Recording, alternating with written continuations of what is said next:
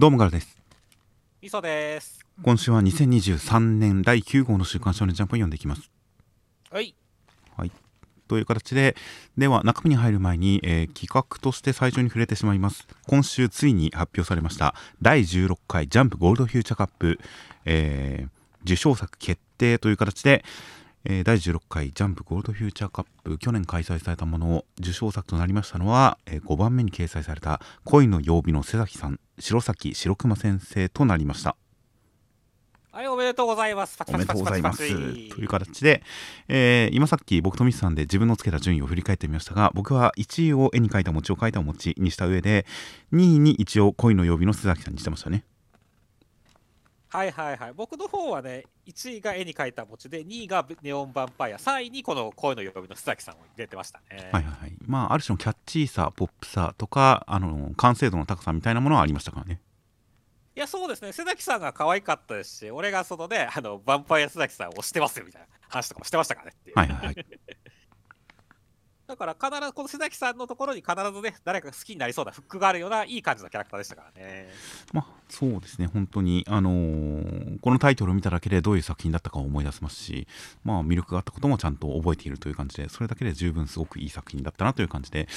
あとまあ実際絵に描いた餅を描いた餅に関しては、まあなんかこう僕の中では当然最高評価でしたが、あの時も言いましたが、まあ、作品としての評価と同時に、むしろそれ以上に作者さん林先生に対する評価が高く、作品としては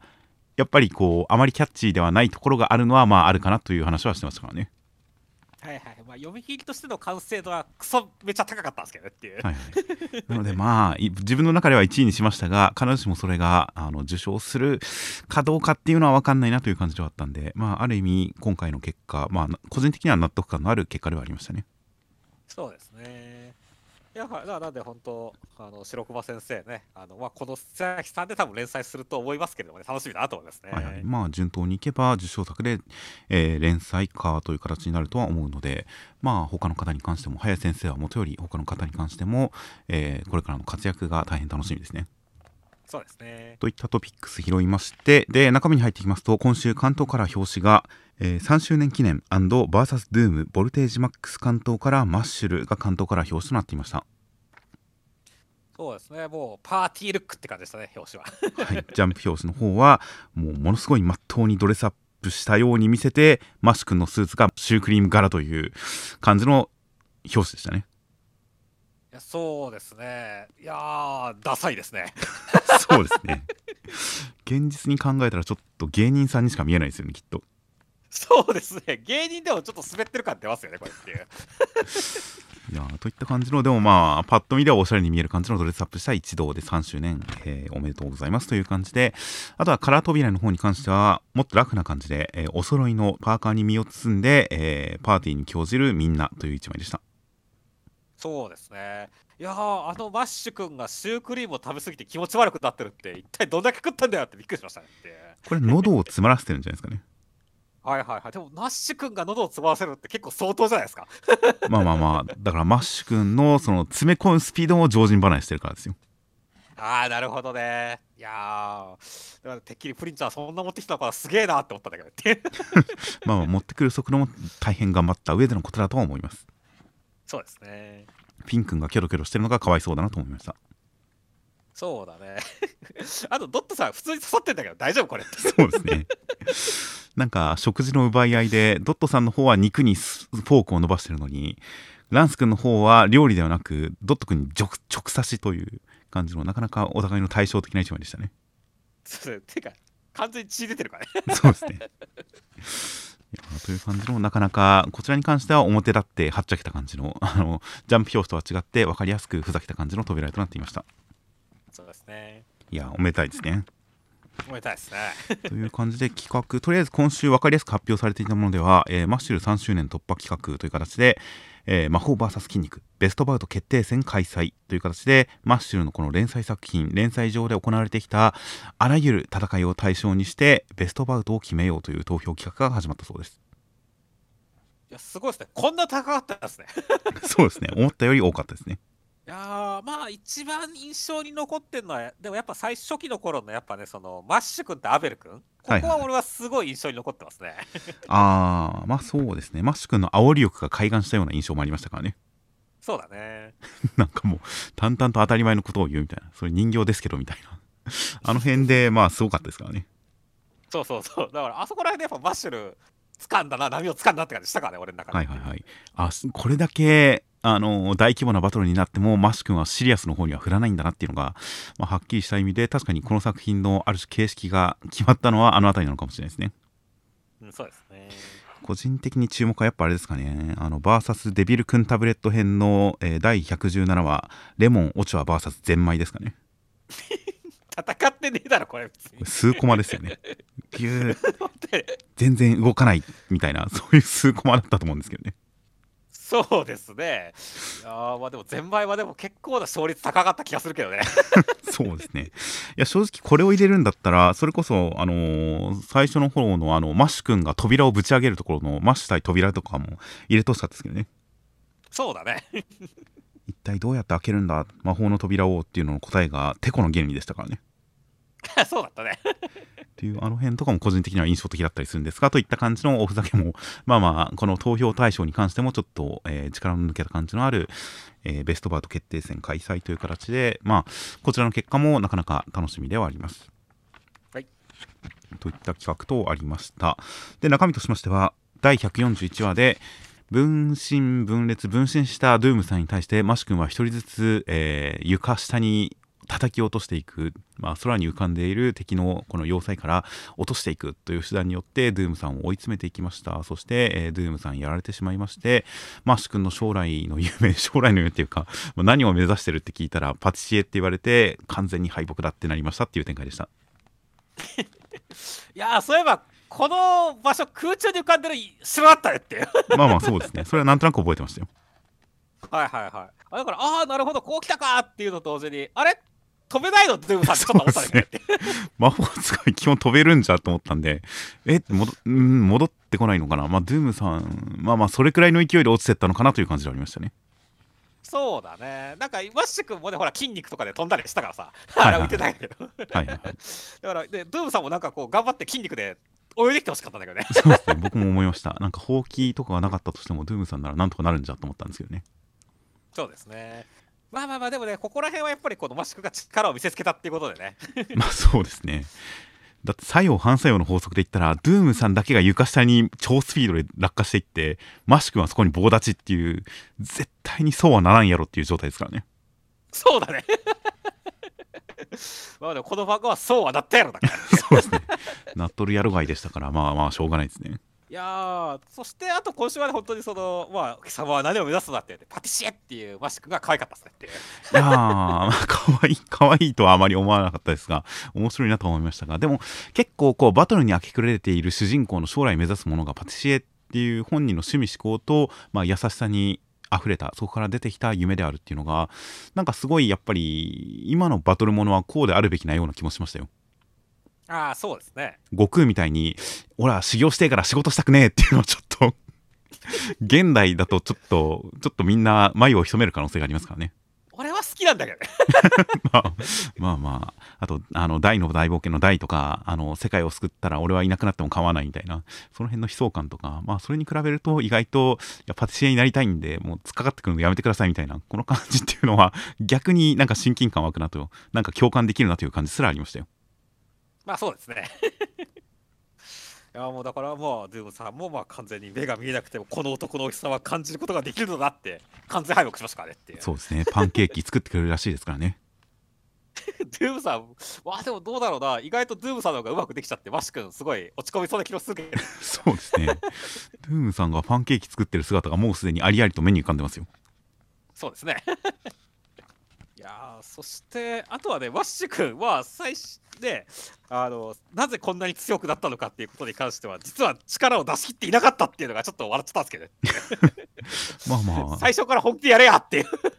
いやいやまあまあだって別にちゃんとそのドゥームさんのいろんな攻撃とかに対して対応してってこうなったっていう形なんで、別にそんな積極的に難評してたわけじゃないですよ。はいはいはい、なるほどね。俺は結構まあこれに関してはまあ今ちょっと過小文句は言ったけれども、ドゥームさんもまあ逆に言えばね ななじゅっパーセント だ はちじゅっパーセント だってなめプしたわけじゃないですか。はいはいはい。だからある種似たもの兄弟なのかなってちょっと思ったんですよ。だからマッシュ君はちゃんとドゥームさんのこう出してきた技に対して反撃を決めて、ドゥームさんがボカーンってやられて、では きゅうじゅっパーセントひゃくパーセント だみたいな感じで毎回そのドゥームさんがカードを切ってくるのに対してマッシュ君は対応してきたわけですから。そうですね。だから別にそんな積極的にナメフをしてたわけないんですよ。なるほどね。ちゃんと相手に合わせたんだっていう。だからドゥームさんが立ち上がれなくなるまでひたすら反撃を続けてきたっていうだけですから。なるほどなるほど。そう考えると納得しました。ありがとうございます。いやいや、だからマス君の上限はまだまだ計り知れませんよ。いやー、まあ当然この後イノセントゼロさんもありますからね。そうですね。新しいフォームとかも見れるかもしれないんで、その辺大変楽しみですよ。楽しみですね。あとは本当にドゥームさんの ひゃくパーセント パンケーキが楽しみです。はい。では続きましてが、あかね話のだいよんじゅうななわ、内容としましては、あかねちゃんはなんか花魁を変な風にミスマッチな感じに演じることで笑いを取りましたという展開でした。いや、話と人が合ってないギャップで笑わせるってどうやってくるんだろうって思ったら、こんなになんかこうギャップというか色っぽくない絵で見せてくるんだったらちょっと面白かったですっていう。まあそうですね。というのと、まあ吹き出しの形で表現をしてましたね。そうですね。あとは本当記者さん含めて周りのリアクションが良かったのもあって、このちゃんとこう面白い感じとか伝わってきたのはうまいなってましたね。まあそうですね。なんかリアクションでまあ展開はちゃんと理解できる感じではありました。個人的には話がどういうテイストなのかはいまいち想像しきれないところはあったんですが、リアクションでちゃんとお話として飲み込む感じにはなってましたよ。そうですね。通うわけないだろうとかっていうツッコミはなかなか良かったですよね。はいはいはい。いやー、そしてまあなかなかね、おあかねちゃんやっぱうまくいったな、お茶組うまくいってよかったなって思うと同時に、まあまあまあこの後はどうなんですかね。来週は結構もうだからギャップに関しては分かったけれども、あえてうららさんのこう企みというか目的みたいなのが来週明かされるような感じなんですかね、これはっていう。まあ先々の展開は分かりませんが、まああかねちゃんに話、まあお茶組を教えた理由っていうのをちょっと引きにしましたが、まあそれに関してはやっぱりやっぱりあかねちゃんなりの人の芸をこう模倣するだけではなくて、自分なりの芸をっていう方向なのかなとは思いますが、そこから先どういう展開に進んでいくのかちょっと分かんないですね。そうだね。だからまあまあお茶組が合ってるだろうなっていうのはうららさんの中にも当然あったんでしょうけれども、うん、だからこれで本当にあかねちゃんの何を見ようとしてるのかっていうところは気になるし、うららさんの大目標みたいなのはまだ明かされないですからねっていう。まあそうですね。いやまあお茶組を教えたのは、そのあかねちゃんが真似をするだけではものにできない話の代表格として教えたのかなという。これまであかねちゃんは基本的にこうあの名人の芸とか師匠の芸とかを真似する形で、それを取り込む形で再現する形で演じてきたのがメインではありましたが、で理解を深めてみたいな感じではありましたが、それをあくまで自分の特性に合わせてアレンジしないといけないという、自分の特性に応じて真似する以上のことをしなきゃいけないっていう、まあ、それを分かりやすく教えるための話のチョイスがお茶組だったのかなという感じで今はなんか思ってますけどね。なるほどね。あとは本当にね、八章さん、まあすでにちょっと手のひら返しというかね、認めてくれた感はあるけど、まあ、八章さんがあかねちゃんをどういうふうにこう認めてくれるかっていうのは楽しいなと思いますね。はいはい、そうですね。なんか話の動向とは違ったところで八章師匠はあかねちゃんのことを危惧してましたからね。そうだね。人間的なところでという感じだったりもするので、その辺に関してどういった解決を迎えるのか現状まだ分からなかったりするんで、ちょっと楽しみでありますね。はい。ちなみにお茶組っていう話どういう話だか あのあんまり覚えてなくて、ネットで検索してまあ見てみたりとかしたら、お茶組これ少なくともあのネット YouTube でちゃんと合法的な感じで見れたやつの歌丸師匠のものに関しては、この花魁の演技、花魁のセリフって花魁が言ってないんですよね。はいはいはい。花魁にこう言われたっていう男同士のなんか茶飲み話というかガヤガヤした雑談なんですよね。だから歌丸師匠もそこではそのちょっと男が「いやそこで花魁がもうあんたの顔がうり二つでさあって言いやがってよ」みたいな感じであくまで男の人が言ってる風にやってるんですよ。だから花魁が喋るシーンってほぼないんですよね、この話。っていう点で現実のお茶組とはだいぶ違ってる感じだなっていうのと、お茶組っていうのが結構その花魁と客との手練手管のやり取り、駆け引きみたいなのの話で結構現代でやったら生々しいところもあって、うってなるなって思ったりとか、結構このお話のチョイスはこう知れば知るほどうらら師匠は多分現実のお茶組とは違うのをやってるんだなという感じになってきましたね。はいはいはい、そうですね。今聞いてもね、やっぱりそのすごい花魁がそこにいるような、もう色気まで伝わってくるムンムンだみたいなのは確かに現実とは違う感じでしたねっていう。そうですね、花魁のいるシーンっていうのはこのシーンじゃないですし、あと花魁に関しても見た目に関してはすごく色黒な感じの、そのあまり見目麗しくない感じの、えー、ちょっとまあ芋っぽいというか、なんとかそういった女性、花魁の手練手管で、あ、やっぱり花魁っていうのはちょっとそういう、えーまあ、男をたぶらかすようなそういう商売なんだなみたいな、見た目が麗しくないけれどそういうところがすごいみたいな、そういう話なんで、本当にあの艶っぽい色っぽい花魁の話では全くないんですよね。へー、意外だ。いやだから見てみたらへーっていう、た実際多分僕講座で聞いたことないような気がして、でもお話自体は知ってたんで、多分本とか、あのー、古典落語の本とか読んでましたんで、多分本で、ね、知ってるんだとは思いますけど、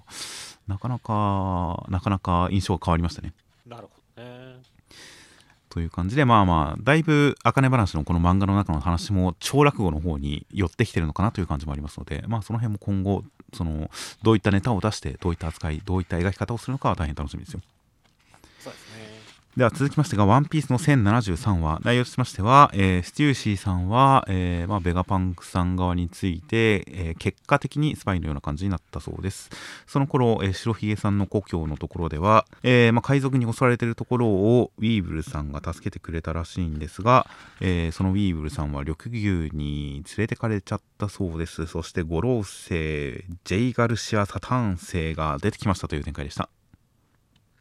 いやー、まずはね、ルッチさん軽くひねられるっていう感じでしたけどもまあまあ隙を突かれましたからね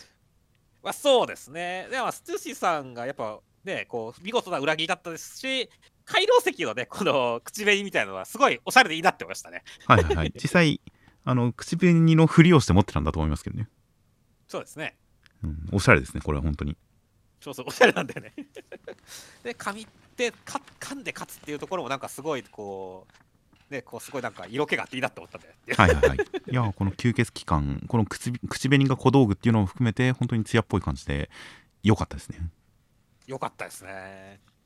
そしてまあ本当に、ね、セラフィンを止められてやったぜっていう感じだったんだけど、でベガパンクさん失踪っていうことでね、はいはいはい、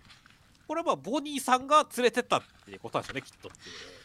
ああ、まあ確かにその可能性が高い気がしますね。それか他にまだ暗躍したやつがいるのか、うん、それもちょっとある気がしますね。ボニーさんに関してはあのクマさんの記憶に触れたところが最後ですからね。そうだね、確かにそのまだそのバリアをさ解除した人間が誰かっていうことに関してはネタ話がないからね。はいはいはい、だからちょっと気になる引きだなと思いましたね。まあそうですね、第三者なのかボニーさんが何かクマさんの記憶を読んだことによって行動計画を変えて何かを始めたのか、いろいろ考えられてちょっと分かんないところではありますね。そしてあとはもうウィーブルさんが結構白ひげの故郷、おいどとんの故郷に手出すなみたいな感じでやってるのは、はいはいはい、結構このキャラの印象が変わる感じでいいんだと思いましたねまあそうですね、なんかバカだけどいいやつな感じがしてきましたね。そうだねそしてだから本当にね、あのミス・バッキンさんもやっぱりバッキンガム・ステューシーということで、ステューシーのプロ元の存在だったっていうことが明らかになってね、いや予想当たってよかったと思いましたよいや本当ですね、あれがこうなると思うと本当にワンピース世界は残酷ですねそれはそうまあまあこれはこれで愛嬌のあるいいおばあちゃんですがそうですね。いやだから本当にその、まあ、血縁もあるってことで、ね、下手するとだからまあ恩もあるし、マルコさんがちょっとウィーブル側についてなんかちょっと勢力図とかも変わったりする可能性もあるかなっていうところも楽しみだなって思いました、ね。まあそうですね、いや本当にまあ白ひげさんというまあ点を軸にしてというか、白ひげさんを中心としてやっぱマルコさんとウィーブルさん大変因縁はあるでしょうから、そこが結びつく可能性は全然ありますよね。そうだね。いやそして、まあ、それらも驚いたけれども、まあ、最後にまさかの五老星までエッグヘッドで来てるっていうねはい、はい、この展開はびっくりだったし、なんと五老星ちゃんと星っていう星がついてるようにサターン星っていうさはいはい、はい、めっちゃ天体じゃん、ほっしゃーんっていうのはびっくりしましたねそうですね、ここに来てさらに宇宙味が増しましたね。そうなんだよね。いやだからやっぱ天竜人は宇宙人だったんだっていう予想がなんかだいぶこう固まってきたって感じですよまあまあそうですね。サターン、まあもともとは神様の名前を星につけてっていうことではあるんで、元をたどれば神様ですが、うんうん、まあ星にちなんでよりこう天体感、天文感、 エスエフ 感が増してくる感じも確かにそこからに寄ってくる感じもしますし、本当に五老星やっぱり初登場がもう何年前だか分かりませんが、すごく印象の強いキャラクターで、すごい大物感はずっとついてきたキャラクターなんで、前線に出てきてどういう動きをするのか、本当に「ワンピースというこの作品の連載が動く感じがしますね。そうですね、いろいろ動いてるから本当楽しみですよって本当に出せる限りの大物大駒をどんどん動かしてる感じがして大変楽しみです、はい、では続きましてがセンターカラーです。テレビアニメ放送中&コミックスさんじゅうななかん発売直前記念センターカラー、僕のヒーローアカデミアという形で、えー、センターカラーはお茶をたしなむ、えー、ジェントルとラブラバちゃんといういちまいでした。いや、そうですね、なんか昔の頃を思い出す感じでいいカラートイレだと思いましたね。はいはいはい、なんかジェントルもこの 渋, 渋さが増してる感じはとてもいいですけどね。そうですねいやだから本当戦いが終わったらこのふたりは幸せになってほしいなと思いますよっていういや本当ですねぜひここで散るようなことがなかったらいいなと思いますが、中身としましてはだいさんびゃくななじゅうきゅうわで、えー、まあナガンさんの追撃も当たりまして、信楽さんやばいってなってでオール・フォー・ワンさんうろたえてるところを、えー、信楽さん実は自分が消されないように核を奥に残していたという形で、信楽さんの自己が自我が表面化しました。そして世界を壊そうとするところ、デク君が止めるために地上へ落とします。戦いは次のステージへという展開でした。いや、そうですね、まずは本当にナガンさんのこのね、生きた意味を緑アイスに届けられていながんって打つところとかはむちゃくちゃかっこよくて燃える展開したいってそうですねいや本当本当にデフの気持ちを全部受け止めて答えてくれる感じが大変熱かったですよ。熱かったですね。そしておかげでまあデフ君も間に合ったっていう形ですからね。はいはいはい。いやー、そして本当だから、ね、このふたりついに対峙っていう展開でしたけれども、いや本当にそのなんだろう、ふたりが対峙してる見開き、バンバンって続いたわけですけど、はいはい、いや両方ともめちゃくちゃかっこよくてしびれましたねいやー、デク君の表情プラスエフェクトのかっこよさがまた一段階上がった感じがしますね。そうですねこの落ちてくひすぎっていうバックもいいしねっていうはいはい、はい、いやー最終決戦感、やっぱり空中要塞は落ちてなんぼですよねそうだね、まあみんなのこの決勝努力の結晶なんだけどね一応ヒーローがそうですねなんですが、本当にこの空を覆う巨大建造物が落下する中の戦いっていうこの舞台設定、舞台装置は大変ド派手でいいですね。いいですね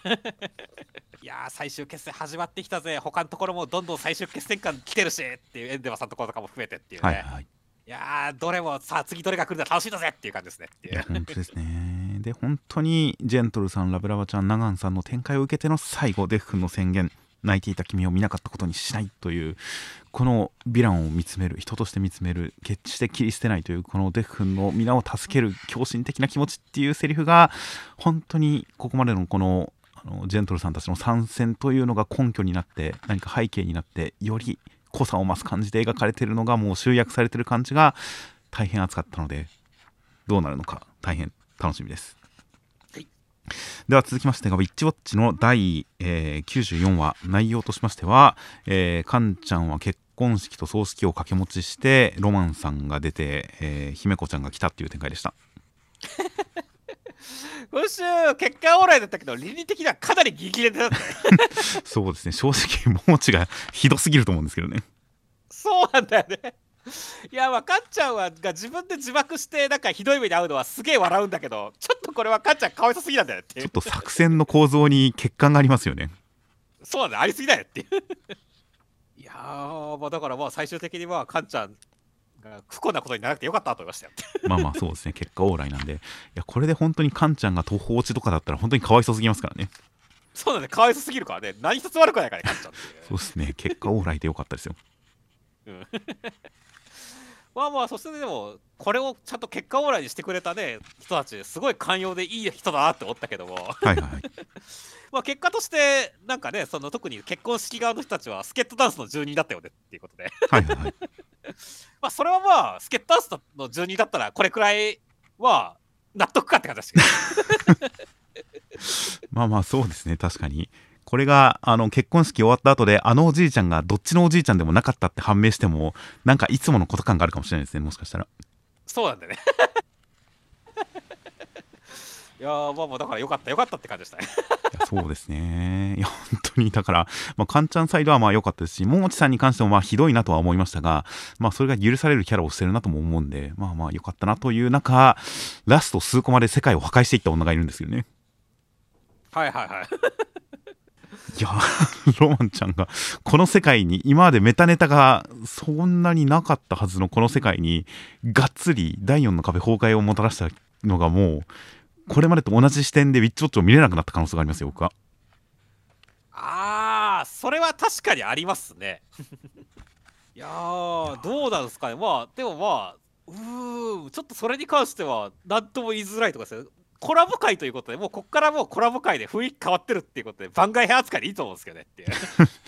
いやいやいや、もうこの世界はそういう漫画の世界であるということを認識できる人もいるんだなっていう点でも、世界を見る目が変わってしまったぐらいの、その傍若無人っぷりのこのロマンさんがいいなと思いましたね。はいはい、なるほどね。僕はもう本当にロマンちゃんが好きなんで、この傍若無人っぷりがまた見れて本当に嬉しいですよ。なるほどね。まあしかもちょっとまあ元から可愛いキャラだけど、なんかさらに綺麗になってる感あるしねっていう。はいはい。もうエフェクトがものすごいキラキラしてますからね。そうだね。多分自分でトーン出してるんでしょうけど、まあちゃんとキラキラしたトーン使ってましたからね。いやそうですね。いやもう今はデジタルですから。まあそうですね。自分でエフェクトを貼ってるんだと思いますけど、ちゃんとキラキラしてましたよ。いやー、そしては来週はだからそのままの流れでね、にしゅうねん特別コラボですか？はいはいはい。ですからね、いやーどうなるんですかね。まあまあ正直俺も、まあ、今の小学生がスケットダンスは多分全然知らないでしょうからどういう気持ちで見るんだろうっていうところに対しては、まあね、こう期待と不安が入り混じってる感じありますし、俺自身ももうスケットダンスのノリを半分忘れてるところあるんであの復習した方がいいのかなって気持ちになってますねまあそうですね、アニメがあるから意外とアニメから触れるタイミングはなくはないのかもしれませんが、どうなんでしょうね。僕らの頃に「ドラゴンボール」にあられちゃんが出てきたらなんとなく知ってましたからね。そうだね。っていうかあれ自体も「ドラゴンボール」にあられちゃんが出てきたのも僕らにしてる昔の話ですが、僕が子供の頃の「ドラゴンボール」ってすでにナメック星でしたからね。初めて読んだ時の「ドラゴンボール」は。なんででもなんか過去作のキャラクターが実は出てたみたいな展開って僕らが子供の頃の漫画でも結構あったような気がしますよね。確かにあった気がするね。うん、今とっさに思い出せなくて困ってますからなんか後で実はあのキャラクターって前作のキャラなんだよって言われて、えー、そうだったんだ、知らなかった、子供の頃全然気づかなかったみたいなことはあったりするんで、まあ多分全然今の子供たちもついてこれるんだろうなというのはもう僕は信頼はしてますよ。そうですね。まあまあさっき言った通り、まあ復習しようかなというに対してもね、結構今はささっと復習できますからねっていう。まあそうですね。で漫画に関してはまあ多少まあ買わなきゃ借りなきゃみたいなものがあるとは思いますが、まあ一応あのゼブラックとかそういうなんかアプリで課金せずに毎週いちわ読めたりっていうこともあるとは思うんですが、でもそれよりもやっぱりあのネットフリックスとか課金で入ってるとやっぱりアニメが見れるっていうのは強い気がしますね。そうだね。あれはもうお気軽に本当に課金なく待ち時間なく見れたりするんで、そういう点で過去作への扉は僕らが子どもの頃よりもはるかに開かれてると思うので、まあ、こういったクロスオーバーっていうのもより受け入れられやすく、まあ、展開しやすくなってるのかなとも思いますが、結果的にはまあ基本的にはまあおっさん狙い撃ち企画だとは思ってます。そうだねスケットダンスのこの現代版っていうのは一度ウィッチウォッチのコミックスのコマーシャルとかで、あのー、すでにいっかいやってますからね。そうですね。ちゃんと過去声優を使って当時の声優さんを使って、えー、スケットダンスのメンツがウィッチウォッチという漫画の紹介をするみたいな、そういった動画はすでにあったりするので、まあそれでも大変もうバズるというか、大変コメントとかも盛り上がってましたし、まあ、この展開、このさんにんの動くところまた見たいなっていう風な意見もたくさんありましたし、僕もそうは思っていたので、まあ思った以上の規模というか思った以上にがっつり本格的に食い込んでくる感じっていうのはもう大変嬉しいですし、ひむこちゃん以外のキャラクターがどういう感じで存在してくるのか、顔を出すのか出さないのか、匂わせるのか、もっとすごいことになってるのか、オチをかっさらっていくのか、大変楽しみですよ。はいボスの泣いてるところが見たいと思います。はい、そうですね。では続きましては呪術廻戦のだいにひゃくじゅういちわ、内容としましては、えー、日本国民の奈良市が済んでしまいました、つみき姉ちゃんを助けようとしたら誰だお前っていう展開でした。いやー、賢作さん鳴らしといたけど何もしないですねっていうまあ何を待ってるのかは分かんないですね。そうだね、ちょっと不気味な感じではあるけれども、まあマキさんもキャップ引っ張り割り切ってしてっていうはいはい、はい、いう感じで、まあ、まあとりあえず我々もそっちの方に集中だっていう感じですけどね。いやー、実際でもなんでしょう、今週はだいぶまたルールに対していやこれはルールに抵触するからみたいな感じで、はい、はい、めちゃめちゃ考えてんなってましたねそうですね。いやー、これまでさらっと流されてきた と, ところに関してひたすら考察と解説が続きましたね。そうですね、正直別にあのなくてもいいんだけどね大学さらっとウィキがするんだけど、芥見先生は真面目だなと思いましたねいや、まあまあ真面目というか、こういうところに楽しみを感じる、面白みを感じるっていうことだと思いますし、それはなんか個人的にも分かりますけどね。はいはいはい、そうですね、このルールにこれは合ってるんですよっていうことでね、そのルールが合ってる合ってないっていうところでちょっと楽しいっていう考察しがいがあるとかってのはあったりしますからね。あとまあ単純にキャラクターのその頭の良さとか考えてる感じとか、その理屈の上でのなんでしょう、知的やり取りみたいなところにキャラクターのかっこよさとか、まあ漫画としてのスタイルみたいなものを感じるっていうのはすごくわかる気がしますよ。そうですね。まあ特に芥見先生がまあご自分でもおっしゃってるようなこの「ハンターハンター」リスペクトな感じ、ハンターハンターとかが好きでああいう感じにっていう、そういったテイストっていうのもやっぱりこの辺に関わってくるとは思いますしね。そうですね。あ、そしてまあ月見さんが出てきたわけですけどもね、いやー誰だお前っていう感じですけどもいやー、これはあれなんですかね、まあ来栖さんとか天使さんみたいな形で強制してるけど、なんかちょなんかこう中に入ってる呪いの方が乗っ取れるみたいな、そういう感じなんですかね、雰囲気的には。まあそんな感じがしますよね。正直このコロニーに出てきた段階でかなり怪しかったですが、一応プレイヤー名が伏黒積み木って出てきたんで、まあそこは偽れないでしょうから、実際積木さんの体を使って、でやっぱりその賢作さんが埋め込んでいた呪物っていうのがまあ字がある系だったのかなっていう感じですよね。そうだね。いやー、まあ、だから本当に伏黒君こんなにあっさり女に騙されやがってっていう感じですねってまあそうですね。いやー、なので結構このコロニーに向かってる時の積木さんと、まあ、同一人物ではあるのかな。じゃあまあコロニーに転送される時にバラバラになったのを利用したのかな、もしくはまあ一時さんだけだったら一時さんやばいのかなと思っちゃいますが、一時さんが心配になりますが、一応マキさんもいますからね。そうね、マキさんもいるからそんなひどいことにはなってないのかな、やっぱり転送の時のはぐれをはぐれたのを利用したのかなという感じで思ったりもしますが、まあ結果が後から語られるのが大変楽しみですよ。そうですね。五条先生との過去回想で一時さんの印象また向上しましたからね。そうだね、結構ちゃんと株上がるねこの人そうですね。いや、出るたんびに株が上がるのと、なんか身の危険というか安否が心配みたいな、そういう感じになるキャラクターですからね。そうですね、今回もちゃんと心配ですよというのと、五条先生が回想で、えー、どんどん株を上げていく感じとかも、なんかあ五条先生が見れて得したなという気分になれていいですよ、毎回。ああ、そうですね、五条先生は本当に回想しか出てこないからすでにっていう。そうですね。あ、五条先生の回想が見れた、回想だけど五条先生が見れた、お得だなというお得感のあるキャラで大変いいですね。そうですね。では続きましてが坂本デイズのだいひゃくよんわ、内容としましては、えー、データベースことおじいちゃんの記憶によってスラーさんの身元がある程度分かったんですが、えー、学生の頃は全然こう目立ったところのない人で、でその後卒業した後というか退学した後のスラーさんを見つけた見かけた感じだと別人のようでした、二重人格かもしれませんという形で、えー、子供の頃いた養護施設を調べてみたらもうすでにデータはなくなってましたが、スラー一派の人たちはどうやらそこでつながっていたようですみたいな感じで、えー、スラー一派オーダーを狙っていますという展開でした。いやー、スラーさん二重人格っていうのはシンくんの伏線解消された形だなと思いましたね。はいはいはい確かにあの時もなんかそんな雰囲気のお話をしたようなしてなかったようなかっていう感じはありますが、ずっと追いかけていた敵のボスが二重人格っていうのはやっぱりなんか実は別の人間だったみたいな感じは、なんか格の上がる感じというか、なんかびっくりする感じがあっていいですね。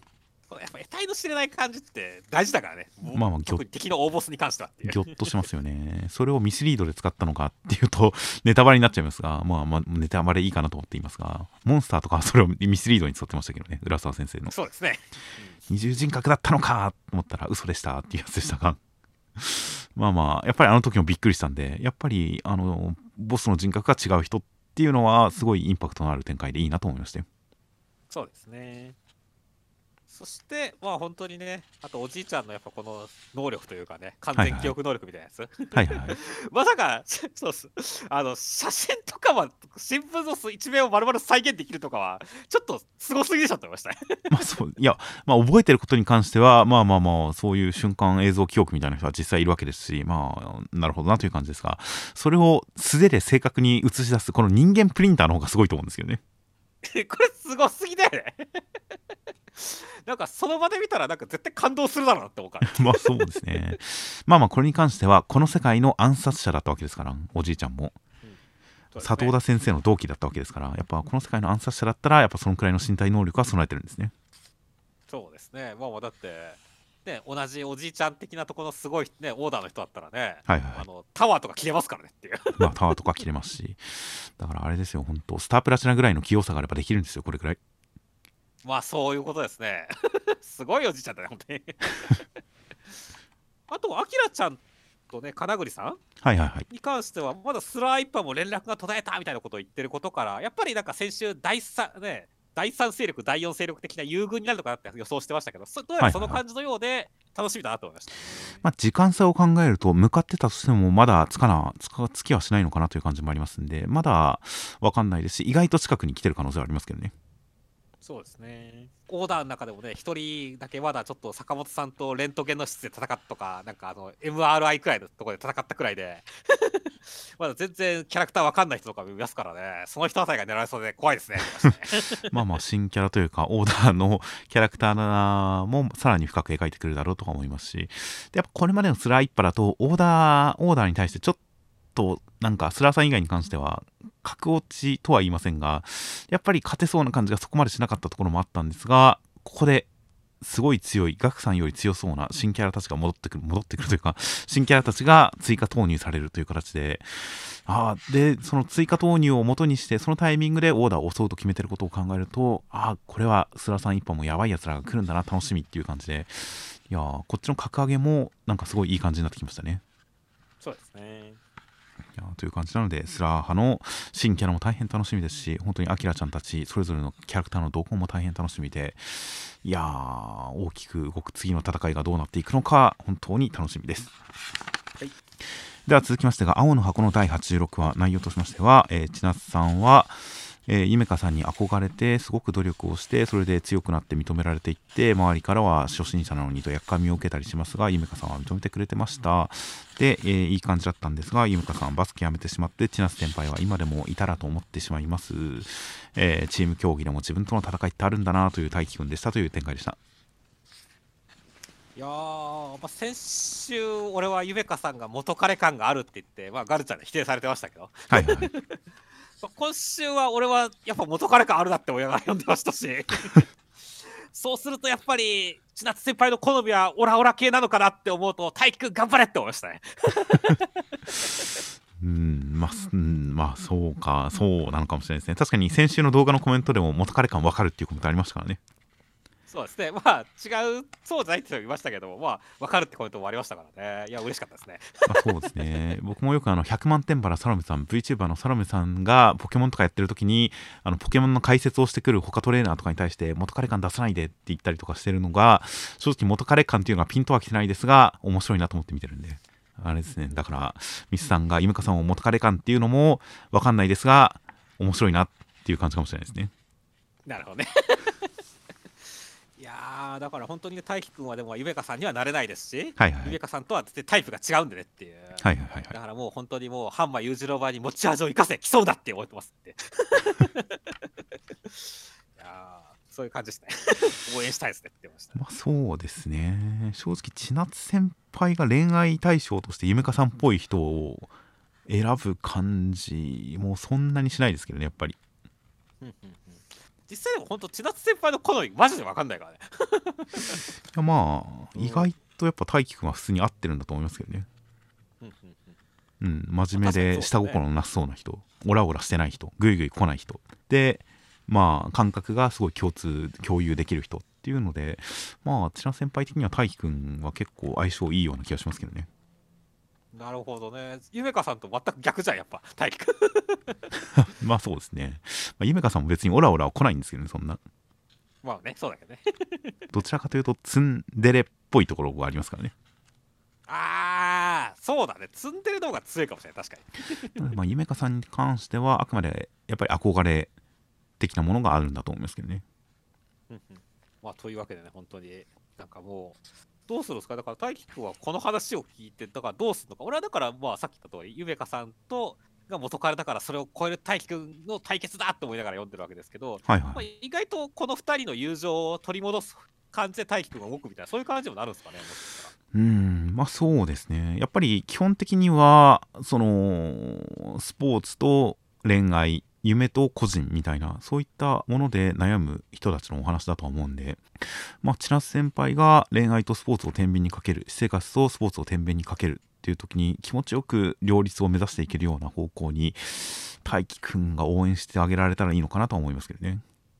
なるほどね。夢香さんも結局その恋愛をきっかけに辞めたって、あれ本人談なんですっけ、チームメイトが言ってたんでしたっけ。単に状況証拠だけでそうはそうはっきり明言はされてないんでしたっけね、作中で。多分明言されてなかった気がしますね。うんうん、で今回も夢香さんの名字が分からなくて、菊池歯科の娘なのかどうかは分かんなかったりとかしましたが、なんかそういった実は恋愛以外にも何かお家事情があったりとか、なんかそういったいろんな理由とかあったりするのかな。意外とこのバスケをやめた理由っていうのもまた裏がありそうだなみたいな感じもしてて、その辺も含めてまあやっぱりやっぱり、うん、スポーツに打ち込む夢を追いかけるのと他の天秤みたいな展開になってくるような気はするんですけどね。そうですね。いや、まあ、というわけで本当に来週はどんなブルーアーカイブが見れるか楽しみですねっていう、青春がっていうブルーアーカイブってそういう意味だったんですかいやいや、まあまあそうですね、ブルーアーカイブは青春ですけどっていうなるほど。いやという感じなんで、まあまあ大輝くんが本当にどう千奈先輩にこうやっぱり応援応援してあげられるのか大変楽しみです。はい、では、えー、続きましていっちゃいます、これいっちゃいますか、いいっすよいっちゃいますか、うん、これこの、えー「家族で旅行のはずが向かうは因縁の土地、謎が謎を呼ぶ家族ドラマ大人気御礼センターカラー」、一之輔の滞在のセンターカラーでした。そうですね、一緒に行けるかなって言って一緒に行けるかなっていう、いや本当大変終わった後に見るとほのぼのとしたいい選択からですね。そうですねまさか本編であんなことになるなんてっていうからですけど家族もお父さんも大変こう家族の中心でマップを読んでくれてますしね、うん、いや大変ほのぼのした一家でという感じで、中身としましてはだいじゅうわで、えー、家族で社員旅行現地集合だとお父さんの運転する車で向かっていたところ、えー、お父さんの用意した飲み物飲んだらみんな寝てしまって、翼くんが目を覚ますとお父さんが変な感じで笑っていたいってだけじゃダメなんだよ、僕も気づくのが遅れたけどごめんって言って車が事故って気がついたら記憶がなくなってて、お父さんが違う人になってましたっていう展開でしたど, どういうことだって迷ったんだそれ完全に今いや事故るところまでは正直あなるほどねなるほどねっていう感じでしたよ。ああなるほどなるほどなるほどねっていう感じでしたよ。ル, ループやねループやねっていうループとは言いませんが、まあお父さんは何かに気づいて、まあ、まあまあまあそういった追い詰められてたんだなみたいな、で家族が本当にまた危機的な、本当にどん底に置かれるような、追い詰められてるんだな、そういう展開になったんだな。先週段階で僕はあのやっぱりキャラ家族を一人ずつ、まあ、深掘りしていく展開なのかな、それを繰り返して謎が深まっていく展開なのかな、謎が明かされていく展開なのかなっていう風に読めるけれど、それを裏切ってくるかもしれませんねみたいなことは先週言ってたわけですよ僕。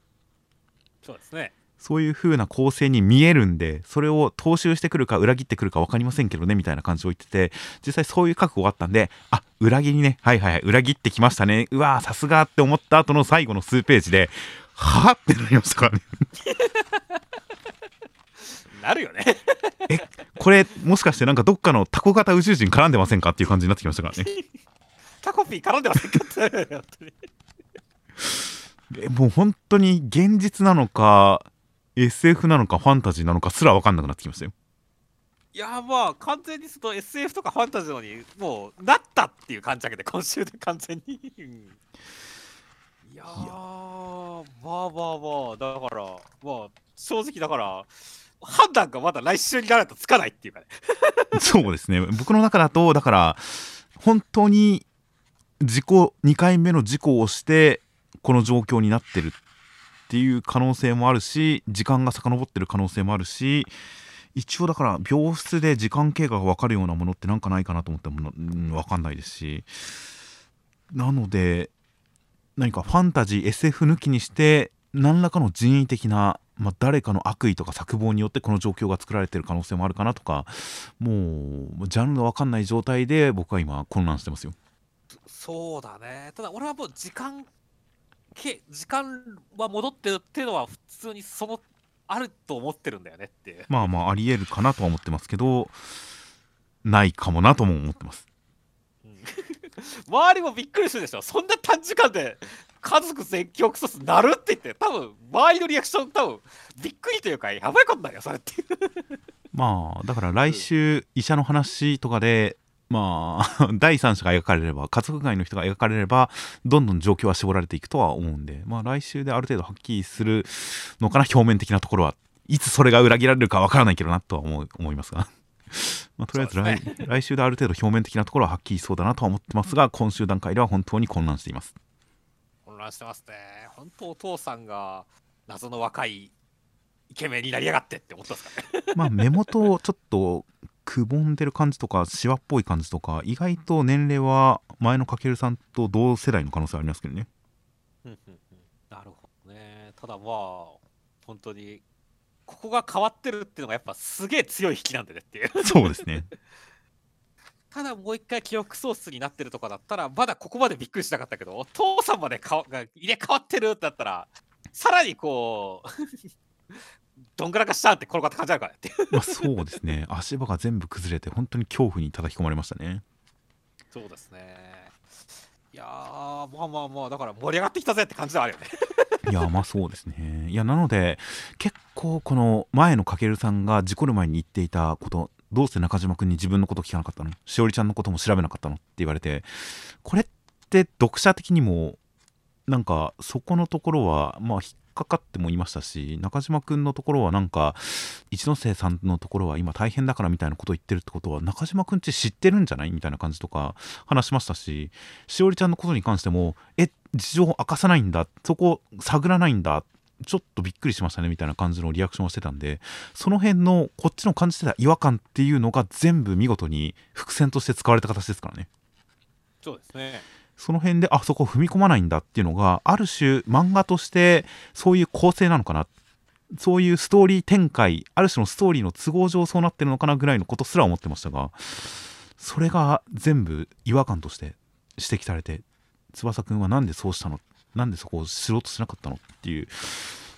で、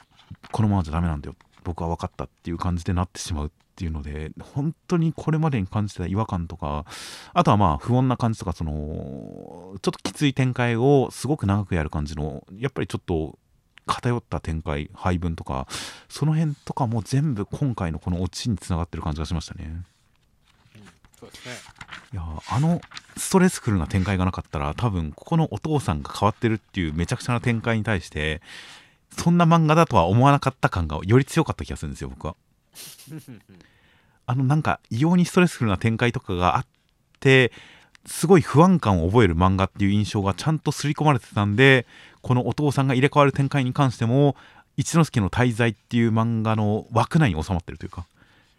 なんか一之輔の滞在っていう作品はなんかそういうこともあり得る、いやすごいびっくりしてるんですが、でもそういうなんか不安定さがずっとある作品だっていう印象があったおかげで、この最後のオチに関してもびっくりするけれど飲み込めるっていう、なんか個人的には絶妙なバランスだったような気がします。なんですね。いやという感じで本当になんか今までにない漫画を描いてきた感が大変すごく、本当にこっからが大変大変楽しみです。はい、では続きましてがアンデッド・アンラックのだいひゃくよんじゅうよんわ、内容としましては、えー、ボイドさんとフーコちゃん否定能力を使って戦って、ボイドさんは自分の居場所があるって嬉しいってなってユニオンに加盟してくれましたという展開でした。いやーまあ本当に今週に関してはボイドさんが笑顔で最後ユニオンの席に座ってくれたのが嬉しくてしょうがなかったですねっていう。いや本当ですね。で本当最後にだいさん席がボイドさんになるっていうのが、これがだって現状ユニオンがフーコちゃん、ジーナさん、ボイドさんなわけですよ。そうですね。ボイドさんとジーナさんはボイドさんを殺してアンディが入って、ジーナさんを殺してフーコちゃんが入ったわけですよ。ちょうどそうですよ。だからいち周目でふたりが入るために殺したふたりをまず最初にこうユニオンに加盟させるという点で、本当に全ループで取りこぼしたもの、失ったものを取り戻してる感がめちゃくちゃ感じられて、いやー、このさん席は熱いなという感じがすごくしましたよ。いや、ほんとそうですね。いやー、だから本当に良かったなーっていう感じがすごい良かったですし、あとは本当にボクシング自体もね、はいはいはい。まあ先週なんかもう初めのでフーコみたいな形のコメントとかもありましたけどもね、デンプシーロールとかやったらちょっと笑っちゃったけどねっていう。まあまあまあ、デンプシーロールっぽい感じの体質ですよ。そうですね。ちょっと中国拳法とかも入ってるんですよ、ねっていう。はいはいはい。いやー、そして本当に戦いのさなかでね、本当にお互いのね理解し合っていくっていう感じも良かったし、本当短いところでボイドさんのさ、あの人間性、キャラクター性を見せるところとか、戸塚先生相変わらずうまいなって俺は読んでましたからねっていう。いや本当ですね。ちゃんとボイドさんが本当にちゃんと好きになれてよかったって思える感じのいちわでしたよ。いや本当だからすごい良かったですね。もうフーコちゃん今週も大活躍だから、もうモテモテやろっていう感じですかね。本当ですね。うん、いやー、これは本当じゅういちさん以上のボスになるのは間違いないですよ。いや間違いないですね。っていうかもうだんだん円卓がさ、こうなんか席順が、まあ、いちいはフーコちゃんだからさ、に席とかさん席はもうぜフーコちゃんが好きなやつの順番になっちゃうよってなってきて、ね。いやいやいや、まあまあまあ、ちゃんとポイント制ですから、活躍したら入れ替わりますし、これからどんどん増えていきますから。そうですね。だからみんなに席になるぜって、フーコちゃんのトレが俺やみたいな形でみんなすごい競ってて、最後アンディが重なってくんだろうなって。そうですね。アンディが登場したらどうなるか。まあまあまあ、リメンバーを手に入れたらボイドさんももしかしたら全ループの記憶とか取り戻したりするのかもしれませんし、そうなってくるとアンディに殺されたわけですからね。そうですね。うん、っていう点でまた全ループとの絡みっていうのは新しい展開を迎えるかもしれませんし、まあいろいろと楽しみではありますが、本当に本当に関地ジーナさん、ボイドさんっていうのは全ループとの対照的ですし、違うループである、違う展開であるっていう感じもすごく伝わってきますし、いやー素晴らしいメンツランで、だいよん席、次ここからどうなっていくか本当に楽しみです。では続きまして人造人間ひゃくのだいななわ、内容としましては、えー、アシビ君がその入団の試験として課された、えー、ロキシー、歌姫ロキシーさんの殺せっていうのは、実はロキシーさんは人間で協力している二人一役をやっている歌声担当の人造人間というのがいました。でそれを、えー、まるでアシビ君たちのような、それをどうするかという展開でした。いやー、先週ロキシーさんがね、アシュビ君たちに対してどんな試練になるんだろう、ロキシーさん悪くない人造人間なのかなとかいろいろ想像してましたけれどもね、はいはい、いやーまさかこのアシュビ君と本当ついになるというかね、人造人間と協力する人間だったっていうところだったのはびっくりしましたね。いや本当に全然予想の中になかったけれど、出されてみたらなるほどなという納得感しかない展開でしたね。結構人造人間を利用してるというかね、結構人造に肩入れしすぎたっていう、ある種アシュビ君がこれから落ちるかもしれないって未来ですからね。はいはいはい。感情を考えると、これを倒さなきゃいけないっていうのはちょっと確かに視点だと思いますし、いやーしかもバトルがなぜか劇をやりながらっていうね。はい、はい、このなんかこうただ勝つ、戦わなかったらひゃくさんがいるから絶対勝てるやろ感も、こうなってくると面白いなっていう感じがあって、いや盛り上がってきたぜって感じですねっていう。まあそうですね。この声の攻撃っていうのも、まあ、まあ一点突破でひゃくさんに効くかもしれないですしね。そうですね。っていう点も含めて、どういった戦いになるのか、バトルのシチュエーションもあの、まあ、バトルものとして、能力バトルものとして大変楽しみな感じの舞台立てで、面白そうな舞台立てで、いやーすごく盛り上がってまいりました。盛り上がってきましたね。いや個人的な興味としては、ロキシーさんとその相棒人造人間は、その間には愛があるのかないのかですけどね。そこは本当気になりますね。そこがすごく気になるんで、まあ、アシビ君の未来を占うというのであれば、ふたりの間にその利害を超えた感情のつながりがあるのかないのか、あったとして一方的なのか両思いなのか、どういった結末を迎えるのかとか、今からもう大変ドラマ的なところも楽しみです。楽しみですね。では続きましてが、テレビアニメ超大好評、クソ御礼&ファミチキコラボ開催記念センターから僕とロボコという形で、センターからは、えー、ファミチキ先輩とロボコのかっこいい一枚でした。いやそうですね。ちょっとファミチキ先輩かっこよすぎですね。いやいや、ファミチキ先輩ですから、それはかっこよくて当然ですよ。そしてただね、ファミチキ先輩本当にそのやっぱ昔のファミチキカラーなんだよねっていう。そうなんですよね。僕ファミチキ長らく買ってなかったんですよ。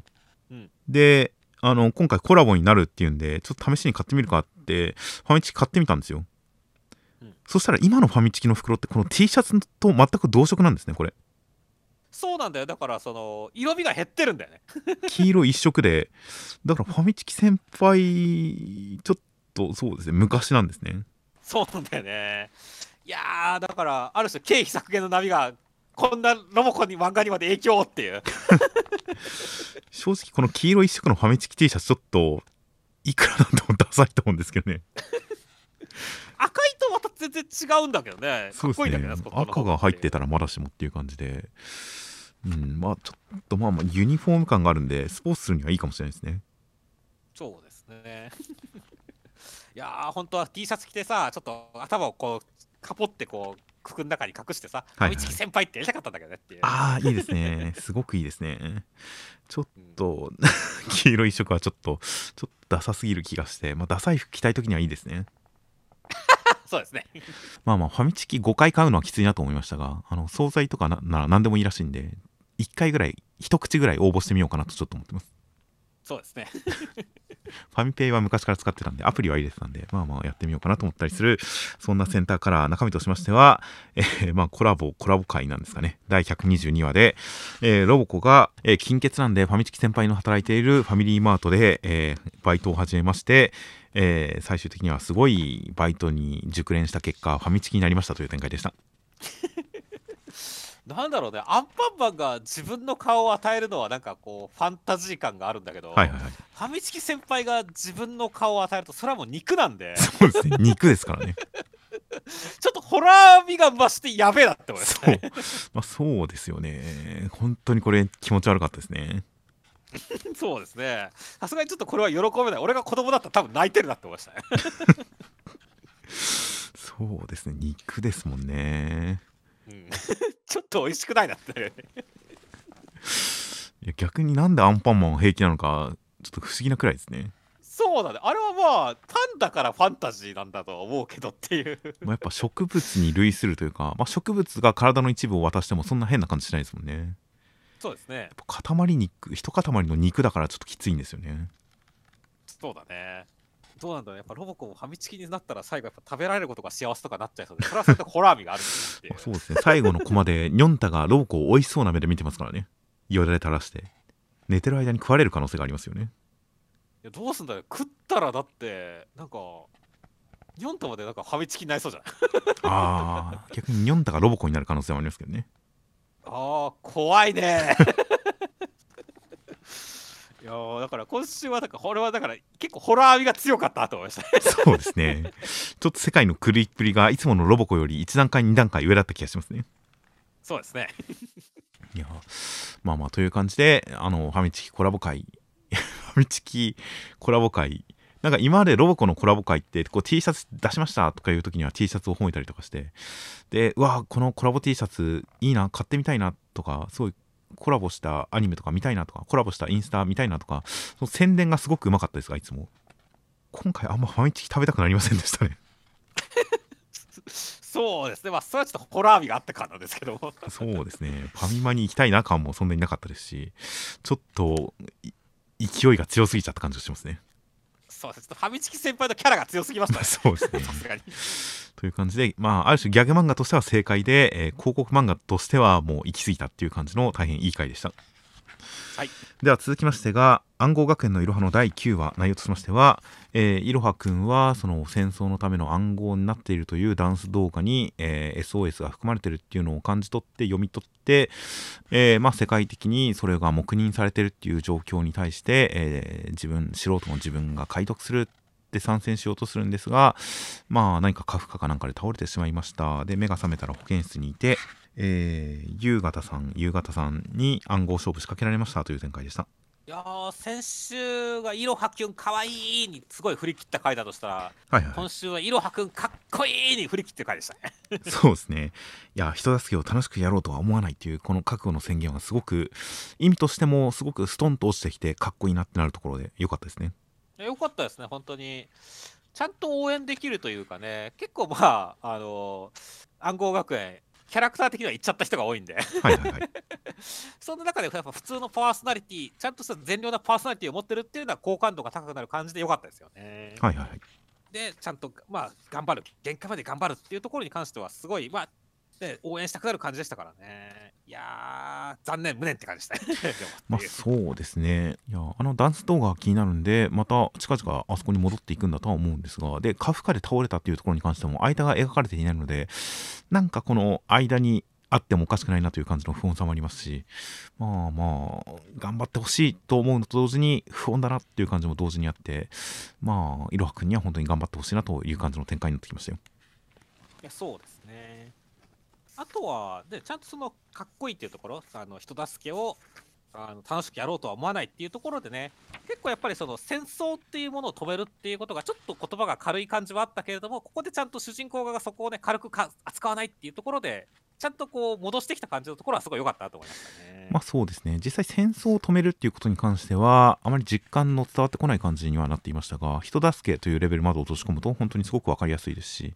でやっぱりそのノリが軽いっていうところがずっとあって、戦争を止めるには軽いみたいな感じは確かにずっとあったんですが、その軽さっていうのはあくまで表面的なものであって、それはそれで大事、楽しむっていうことも大事だけれど、それよりもちゃんと人助けというのを優先するんだっていうところをそこではっきりさせたことで、本当に普段のおちゃらけたテイストっていうのと、この真剣に人助けに臨む、戦いに臨むっていう、その両方のコントラストがはっきり伝わってくるいいシーンでしたね。そうですね。まあ残念ながらね、ゆうだしさんが出てきた時ってね、顔を近づけてくれたらなんかもっといい展開あるかと思ったら、まあ暗号バトルになっちゃいましたねって感じでしたねそうですね。あのお見舞いに来てくれたのかなっていう感じからの、えー、暗号バトルという形で、えー、文字を見るたびずっと吐き気と寒気と倦怠感に見舞われることになるという、倦怠感にまで見舞われるらしいですからね。いやーそんな色はきは見たくないんだけどなーっていうという感じで、えーまあ、目の充血は収まった、頭痛も収まった、一応まあ眼鏡兵器も使える状態っぽい感じではありますが、果たして成長したいろはくん、どういった形で戦ってどういった結果を出して、まあ、かっこいいところを見せてくれるのか大変楽しみですよ。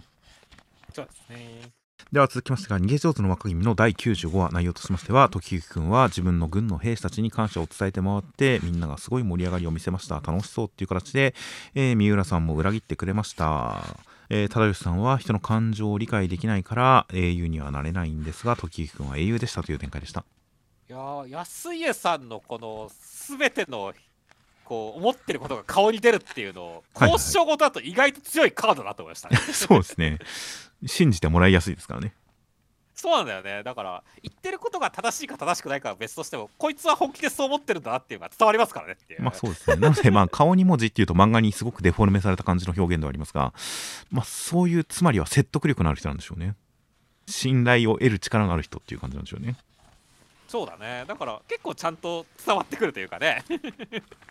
楽しさよっていうことに対して自分も安江さんも楽しいと思ってるからこそ、それに共感するっていうところもなんか分かりやすく感じでしたからね。はいはいはい。いやよかったと思いましたね。そしてあの今週は理屈を超えて使用量を呼び込むのが英雄、それが時行くんだみたいな展開でしたからね。はいはいはい。これに関してはすごい熱い展開でしたし、そこに対するなんだろう根底の一つというかね、あの時行くんが英雄たりえる一つに、このみんなにちゃんと声かけてるっていう、ね、地道なところが作用してるっていうのは俺は嬉しい展開だと思いましたね。うん、まあそうですね。という感じで先週段階で忠義さんが戦下手と呼ばれる理由に関して、えー、まあ頼重さんが分かったって言ってるのなんだろうなみたいな話がして、僕もそこのところであの合理的すぎる、利を取りすぎるあたりがその英雄っぽくないんじゃないかっていうようなことを言葉にしづらいけど、なんとなくそんな感じみたいな感じで言いましたが、今週はっきりそれを言葉で説明してくれて、ああそうそうそうだよねっていう納得感がありましたね。えそうですね。実際このちょっとこう命令するだけ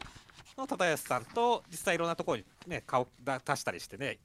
人の心を掴んでいく時行くんって対比もできてましたからね。まあ忠義さんの に, に関してもあのー、ちゃんと必要なところに声かけとかは、まあ必要なところにしかしてないんですよね。だから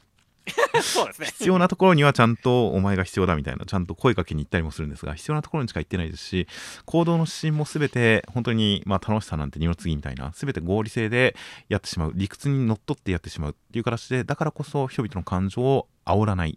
感情によって人が実力以上のものを発揮するような状況を作れないっていう形で、まあ大変分かりましたし、それでいうと本当にこの人の心を揺らすそういう能力ってっていう、それがやっぱり高氏さんにあったっていうのも過去の表現で、ああ確かになという感じもありましたし、そういう点で時行くんが英雄として並び立つっていうのもすごくなんか理解ができて、うん、すごく本当にこの漫画の構図っていうのがはっきり伝わってくる展開で良かったですよ。いや、良かったですね。だからめちゃくちゃ熱い回だなって思いましたし、ただ一方で本当にね、そのやましい戦は今日限りはどうせ死ぬなら楽しく死ぬぜみたいな感じでして、ね、そうなんだよな、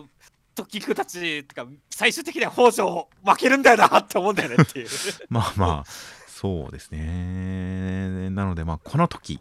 英雄だったっていう言い方がなんかちょっとした不安を煽りもしますしね。そうですね、この先どうなるかわからないという感じがして。そうなんだよね。だからすごい、まあ、歴史ものやっぱそういうなんかこう諸行無常じゃないですけどもね、こう先が分かってるからこそのこの盛り上がりと、この先のことを考えてちょっと落ち込んじゃうみたいなことあったりしますからねっていう、はい、はい、そこもまあ楽しさですからね。いやーだからうまいこと歴史、すげえ歴史もやってるなって感じするんだよねまあそうですね。いやーという感じで、まあまあまあ本当に戦いの、まあ、表情とかをどう描いていくのか、結果は分かっていてもどういった描き方になるのかっていうのは予想がつかないですし、本当に歴史といっても本当に事実が分かるわけではないところもたくさんありますんで、それをどう落とし込んでいくのかというのは全く分からないところだったりするので、お話としてどうなっていくのか、うん、どこまで進んでいくのか大変楽しみでありつつ、とりあえず今週いろんなことが分かって腑に落ちて、時行くんの現状というのが分かって、将来に対する不安もちょっと残ってみたいな感じの大変キーとなる回だったような気がしました。そうですね。では続きましたが、夜桜さんちの大作戦のだいひゃくろくじゅうさんわ、内容としましては、えー、太陽くんむつみちゃんの結婚いっしゅうねんをみんなでお祝いしました、つぼみさん来ましたという展開でした。いやー、俺の推しの彩香ちゃん久しぶりの登場でひゃっほーいって回でしたね。いやーいいですね。掃除中集めたふたりの体毛と糸で人形を作ってきたっていう、ちゃんとあの掃除中にコツコツ集めてたあたりがけなげでいいですね。いやいいですね。いやちゃんと本当に、まあ、ぶっちゃけさんこまくらいしかまともに登場しないけれどもいやー本当ちゃんとインパクト残したからねっていうまあそうですねちゃんとゴリアテ愛ちゃんに続くだいさん席というかさんばんめぐらいのポジションにちゃんと収まってる感じがしましたよ。そうですねそして、まあ、本当に今週はいっしゅうねんでみんなでプレゼント合戦するっていうところ、はいはい、はい、この辺のまあ家族のわちゃわちゃ感ってのも良かったし、ちゃんとプレゼントにも個性があって面白かったですねっていうまあそうですね、ちゃんととんでも感があって良かったですね。良かったですねこのなんだろう、いちにち太陽拳といちにちむつみ拳っていうのに対して本当にむつみちゃんが腕枕もありかーって言ってたところがこう笑っちゃいましたよねそうですね太陽くん、太陽くんは恥ずかしがりそうではありますが、やってくれると思うんですよね。そうだね、まあ、やってくれるとは思うんだけど、でもまあ逆の立場としてやってくれはするけれども、逆に頼みづらいっていう、恐れ多いっていう気持ちもう分かるんだよね、むつみちゃんのって、はい、はい、本物だと恥ずか本物だと恥ずかしくて頼めなくてって言ってますからね、本人も。そうなんだよね。いやまあでも逆にその恥ずかしいながらやってくれると良さではあるんだけどもねっていうそうですね。まあまあ健吾君とその兄弟としても仲がいいんだなとは思いましたね。そうですね。これが兄弟以外だったらちょっとこうむつみちゃんそれはひどくないってなるけどまあ確かにそうです。別の男だったらちょっとひどいなとは思いますね。そうですね。だけどまあ健吾君だから許せる範囲だったなと思いましたねはい、まあ、兄弟仲いいなで済みますね。よく済みますね。いやそして、まあ、最終的には本当に恭一郎兄さんのワインの話とかでいい話に落とすところも、いや本当にあの権平先生は巧みだなって思いましたからねはいはいはい。いや本当にで、このバーで何かいいことなのありまいいことありましたその顔はみたいなことを言われたりとかして、いや本当に恭一郎さんのこうなんでしょう、隠れデレ感がもう止まらないですね止まらないよね本当にちょっと本当恭一郎さんもう太陽くんとかのこと好きすぎやろって感じだったよねそうですねまあ他の兄弟より頭ふたつみっつ抜けてますよね。抜けてるよね完全に愛がうん。いやということでちょっともはや太陽くん恭一郎さんちょっとブラコンと言ってもいいぐらいのところまで来てますよ。来てますねこれはいやーというわけで本当になんかすげえほのぼのしていい回だったな、満足だなって言ったところで、最後につぼみさんらしき人登場っていうびっくり仰天危機は良かったっすねっていうそうですね年齢的に幼くなってる感じはしますよね。しますね。いやという感じでロリつぼみさんが来たという感じで、まあ、びっくりサプライズ結婚記念日お祝いになってしまいましたが、まあ果たして夜桜ファミリーにちゃんと参加するのか、まあ一時的なものなのかどうなのか分かりませんが、立場的にはまあもう本当はあのモモさんたちに葬られてるはずですからね。そうですね。なんか味方になってもおかしくはないんで、なんなら夜桜ファミリーに加わってもおかしくないんで、ここでそのまるでむつみちゃんの白黒反転みたいな感じのロリ幼女というなんかとんでもないキャラクターを投入してきて、それが家族に馴染んだらすごいなとはちょっと思ってます。そうですね、愛さんの立場危うしじゃないですかっていう、愛さんの友達になってほしいですね。なんなら愛さんの姉妹的な立場に、ご先祖様ですが、愛さんの友達になってくれたらいいなと思いますよ。そうですね。中身は全然中身は全然子供じゃないんですが、という感じで本当にいろんな展開が想像できて楽しみです。はい、では続きましてがブラックローバーのだいさんびゃくよんじゅうきゅうわ、内容としましては、えー、アスタ君シスターと戦いまして、シスターはアスタ君を殺さなければいけないと思っているけれど殺したくないという気持ちはある状態でかわいそうでした、助けてあげたい止めたいという感じで、えー、切りますという展開でした。いやー、結局アスタ君をこの火の国に飛ばしたのはシスターなんですよね、この会話の流れからする察するに。アスタ君はそう思ってますね。うん、それが正解っぽい雰囲気ではありますね。そうだね、実際でもシスターも否定はしてるけど、動けないアスターと強制空間移動は通じないって、自分であれ強制空間移動って言ってるから、やっぱりシスターを殺すつもりことができなかったんだろうなって俺は予想してるんだけどね。まあそうですね、まあ、どこに飛ばして殺すつもりだったのかは分かんないですけどね、最初。まあね、マグマの中とかに飛ばせば死ぬだろうからねっていう。まあそうですね。なので元の本人の意識としてどういうつもりでどうやって殺したつもりだったのかはちょっと分からないっちゃ分からないですが、まあ、やっぱシスターのまあ心がふたつある状態だったのかなという感じでありましたね。そうですね、心がふたつあるだったんですね。ちいかわ語は便利ですね。便利だねあれ、便利だねあれ。そしてまあ本当にね、今週に関してはそのやっぱりね、心ではいやアスタに死んでほしくないけれどもアスタを殺さなきゃいけないっていうのを正しいと思い起こされてるシスターっていうところの引き裂かれる感じっ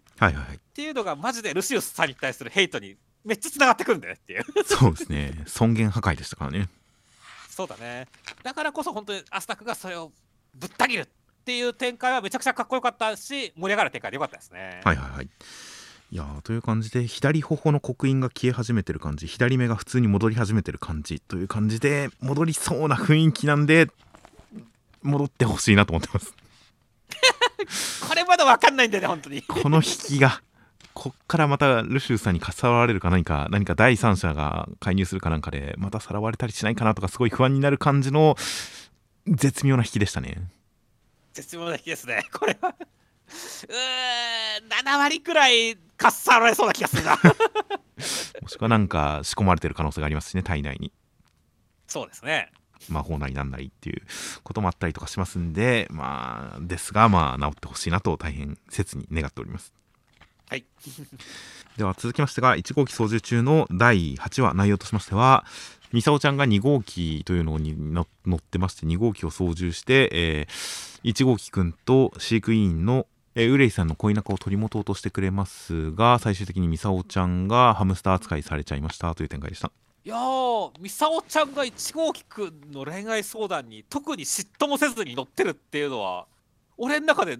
マジでって感じでしたね僕も本当にで、いちごうきくんもそれが当然みたいな感じですしね。そうなんだよね。いや、ええお前ら、まあ、カップルとまでは言わないけど、なんかもうちょっと絆ってか付き合ってるのじゃなかったのっていう感じなんだよね。そうですね、うん、これこれはどういう意図なのかちょっとびっくりでしたね。いや、びっくりでしたね。まあ、いちごうきくんの方に対して幼なじみっていうね、迷惑なやつっていうのしかないのも、まあミサオちゃんの性格上しょうがないかなって思うんですけど、はいはいはいミサオちゃんの方に一切このいちごうきくんに対するこう情念みたいなのがないっていうのがびっくりなんだよ、本当にって本当ですね。だから本当になんかただ人間として好きなんですね。うん、いやー、だからちょっと本当戸惑ってる。いやー、ちょっとどうすんだよっていう感じになってはいるわけだけど、はいはい、うん、まあ実際でもまあミサオちゃんね、あのウレイさんに関しては完全にミサオちゃんラブの方に行っちゃいましたから、これはこれでまあ三角関係っちゃ三角関係ではあるんですよねっていう。ああそうですね、確かにいちごうきくんはウレイさんのことが一応まあ好き好き行為をまだ一応持ってるじゃ持ってるのかな気持ちを維持してるかちょっと分かんないですね、これだと。今週でもう完全になくなってる感じちょっとあるよねっていう。そうですね、もうちょっと恋愛対象でなくなってる雰囲気もありますが、まあ、まあまあもともとは好意があったのがみそおちゃんの方が好きっていう感じで、まあ確かに三角関係ではありますね。そうですね。いやー、まあだからちょっと本当に多少ここまでこのみそおちゃんをハムスターと認識するっていうところもちょっとホラー味があるんでこれっていう。そうですね。うん、いやさすがにハムスターには見えんやろっていう。そうですね、喋ってますし人間の形してますし、なんかちょっとあのー、ストーンオーシャンのグエスみたいな怖さがありますよね。ありますからね。いやーだからちょっとどうなんでしょうね。正直まあなんだろう、最終的にウレリスさんといち号機くんがくっつくよりかは、俺は本当に前に出てきた生徒会長といち号機くんがくっついてくれる方がよっぽど嬉しいんだよっていう。そうですね。今週の展開踏まえるとさらにそうなっちゃいましたね。そうですね。だからまあまあまあ、せっかくなんかこうね、ちょっと恋愛に絡みそうなキャラが出てきたってことなんで、本当に俺は生徒会長の再登場が待たれましたって思いましたね。そうですね。恋愛をやるんだったら今週もなんかどっかで顔出ししてほしかったぐらいですよね。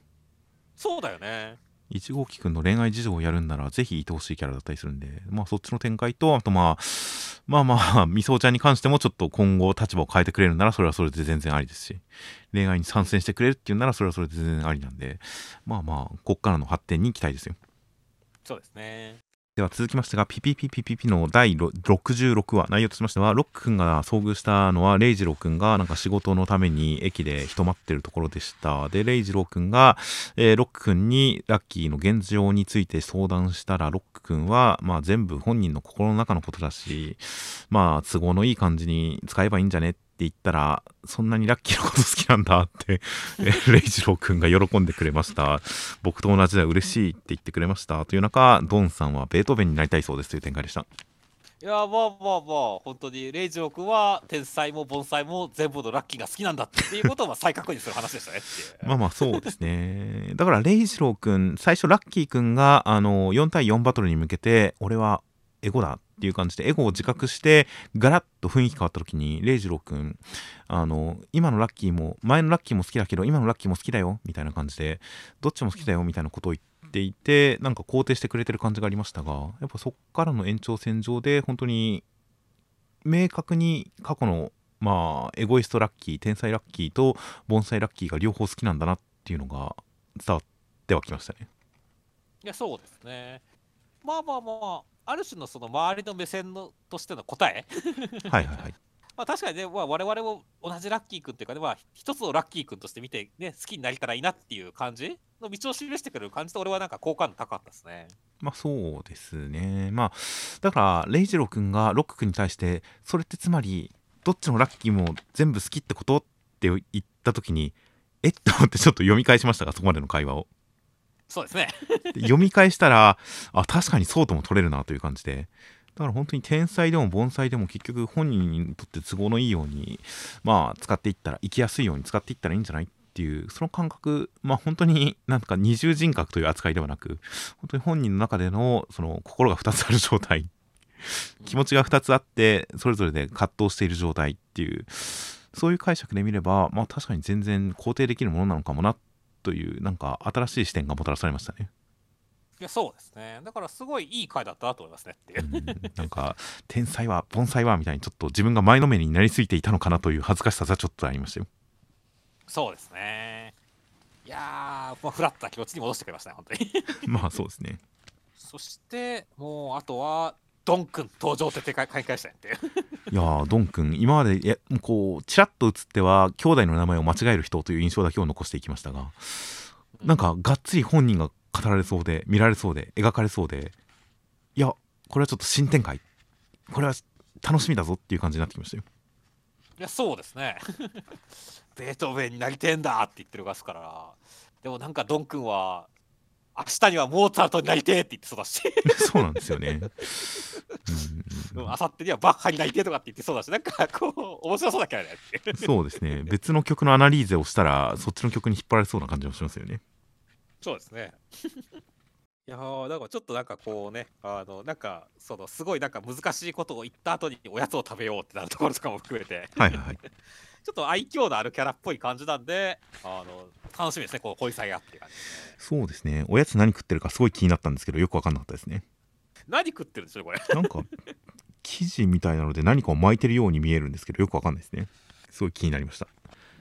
しかも別に手とかを使ってももを食ってるみたいな感じそうですね。本当になんかパッと見の雰囲気はすごい気難しそうな感じなのに、基本的にすごい幼いんですよね。そうだね、下手すると音神家で一番幼いよねこいつ。その感じがあるんで、そのすごい無頓着な感じっていう、その無頓着感っていうのがまずは好印象を持って見れたんで、こっから先ドン君が本当に今どう悩んでるのか、ベートーベンになりたいっていうの以外にも、まあ、より根本的なところで何がしたい人なのか、そしてそれが、まあ、ラッキー君とか音神家にどう影響してくるのかは大変楽しみではあります。楽しみですね。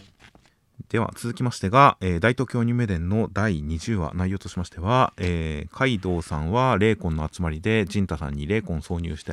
注入して操ろうとしていましたが、えー、それはお祓いして、えーまあ、仕事をしたら帰ってくれるっていうんで、地下に救う妖怪退治をしてあげました。不穏な空気を残して去っていきましたという展開でした。いやー、先週俺はカイドウ君キスうまそうだなみたいな話予想立ててましたけど、はいはいまあちゃんとなんかうんうんぐいぐいってなイメージ、なめくじイメージとかもあって、ちゃんとキスがうまかったって予想が当たって嬉しかったですねまあまあそうですね。やっぱ先週登場段階で舌を出してベロってやってるあれはやっぱり伏線だったんですね。そうですね。いやー、しかしただ思ったよりもあのー、まなかちゃんが怒らなかったですねあー、殴ったりはしてるんですけど、もうちょっとなんかこうこの世のすべてを破壊してやるくらいなんかと思ったんだけどっていうまあ確かに普通のツッコミ、まあ、まあ実体のない幽霊で操るために霊魂を注入してたっていうその理屈がちゃんとまあ分かってるんでしょうねまあそうだね、幽霊だと確かにそのちゃんとキスしたかって言われるとちょっと分かんねえところあるし、まあ男だの可能性もあるから、男だったらまあ脳幹でいいかみたいな扱いなのかもしれないですね。はいはいはいまあその辺も含めてある気がしますねうん、いやまあそしてあの今週はね、そのままなんか依頼を受けて戦うわけですけどもねはいはいはいそうですね、懐かしかったですね、あの半魚人かつてケロルちゃんが変身させられたやつですけど、これは別にマナカちゃんが作ったやつじゃないみたいですからねそうですね偶然似てしまったというね。そうですね。最初普通にマナカちゃんが切ったのを地下に放置してるのかと思いますけどね。うん、そうそう怖いなって思いましたけど、そしたらっていう、それが増殖したら怖いなっていう感じでしたけど、ねはい。そういうわけではなかったみたいです。よかったですね。いや、そしてまあね、本当まあ戦闘に関してもね、そのなんだろう、ちゃんと背中合わせで戦うところな協力感ありましたし、はいはいはい、戦いながらもね、築地はもう一部は豊洲に移転したぞみたいな声があったりとかね、こういうところが楽しくよかったですね。そうですね。大東京感がありましたね、ちゃんと。そうちゃんと大東京感の大事だからっていうまあまあ本当に大事だと思いますよ。あとはまあ宇佐川さんがカバンに収まってるのも気持ち悪かったですね。そうですねだいぶこの漫画こう、まあ、先週のラーメン屋の店主といいちょっとホラー感強くなってきたよねそうですね、結構ダークな作風ですよねそうだね。いやまあこれここで味わいになってますからいいですねまあまあある種妖怪的な側面かもしれませんし、妖怪的な雰囲気かもしれないんで、まあこっからこれの作品世界がどういう方向に進んでいくのか大変楽しみですよ。そうですね。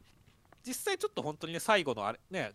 ね君のよく知る人だよって言った後のこのまなかちゃんが隠すっていうところも不穏な感じありますからね。はいはい。ちょっといなくなりそうな感じもありますよね。そうなんだよね。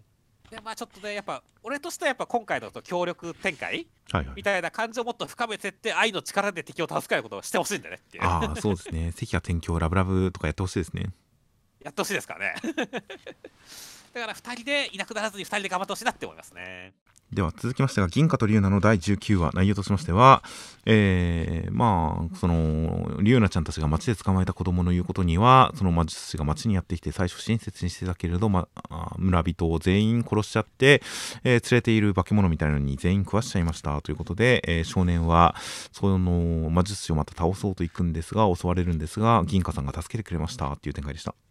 いやー、まあ、この子供がね一人で大人も、ね、村とか大人の全員の敵を取ろうみたいなところ、どういう理屈があるんだろうって思ってましたけど、今週そこになんだろうね、最初魔術師に憧れていたみたいなところとか、親父とのその会話が最後、ね、後悔のものになってしまったっていうところがあるからこそっていうところは、結構なんか理屈の上ではすごい納得できる展開でいいなって思いましたね。そうですね。で結構この少年のその父親とのまあ軋轢というか、最初魔術師を目指してそんなもん目指すなんて毎日食えてる何が不満なんだみたいな感じとか、それに対して言った傷つける一言っていうのを後悔のこのモノローグの吹き出しで隠したりとかで、あれだけずっと一緒にいたから何を言ったら傷つくかなんて分かってたんだみたいな感じのこの後悔の自責の言葉とか、結構人間ドラマのところで印象的な表現演出がいくつもあって、なかなかなんか印象的な感じでしたね。いや、そうですね。だからただやっぱ親の敵だけだとそれを助けるっていうところに対しても感情移入しづらいところありましたけど、まあ、ちょっと本当にこの後悔の念だけはせめてもうね、親とかは戻らないけどもこの念だけは払拭してね頑張ってほしいって思いましたからね、俺もって今週は、ね、まあそれに、あのー、またこの町でも同じことをするつもりだ止めなきゃっていう使命感もありますからね。そうですね。いやだからより気持ちが乗れるようになりましたから、こう最後でやっぱブラック銀貨さん良かったですねって言ってましたね。そうですね、まあかっこよかったですよ。うん、ちゃんとこの川柳にあたって黒くなってるのが俺は偉いなって思ったよ。銀貨さんもさそういうとこ気にするんだと思って。いやちゃんと偉いですね。うん、ねえ一応だって白いもこの格好で商人って言って言った面の顔の厚い男がっていうね。ちゃんと潜入するときはそれっぽい格好になってるっていうのがね、はい、はい、大事だと思いますよ。いやまあ実際黒はやっぱかっこいいですからね。かっこいいですからね。バトルフォームな感じがしますからこれから行くぜっていう感じがして、来入来週以降あのリュウナちゃんの衣装とかも変わってるのかなって大変楽しみですよ。いやそうだね、ちょっとなんか忍びルックのリュウナちゃんとか見たいよねって思うからね。はいはい。普段がめちゃくちゃ薄着なんでちょっと厚着してくれてもいいですよ。ああそれは確かにありですね。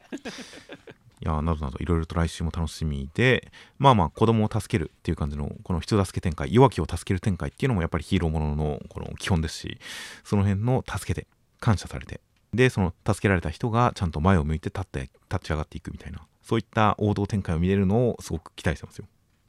はい、あとまあまあこの作中おそらく初めてくらいの貧しじゃない戦闘要員のロック君がどういう戦いを展開するかも大変楽しみですよ。では続きまして高校生活のだいひゃくじゅうきゅうわ、内容としましては、えー、須崎くんが次期部長として打診を受けます。そして消えてしまいました。中学時代部長として、えー、やりすぎちゃってて後悔があるみたいですっていう感じで一郎さん探しに行きますという展開でした。今週はもし一郎さんが部長になったら下手したら課長から昇進したと思われるぞってちょっと面白かったです。課長から昇進っていうのはすごかったですね。面白かったこれ。最初一瞬ちょっとえって思ったから、あそういうことかってすごい笑ったんだよっていう。そう、まあ、そうですね、一瞬で僕は分かりましたが、部長だからかっていう、課長から昇進して部長になったと思われるっていう、まあ、だからどうしたっていう感じもありましたけどね。そうですね、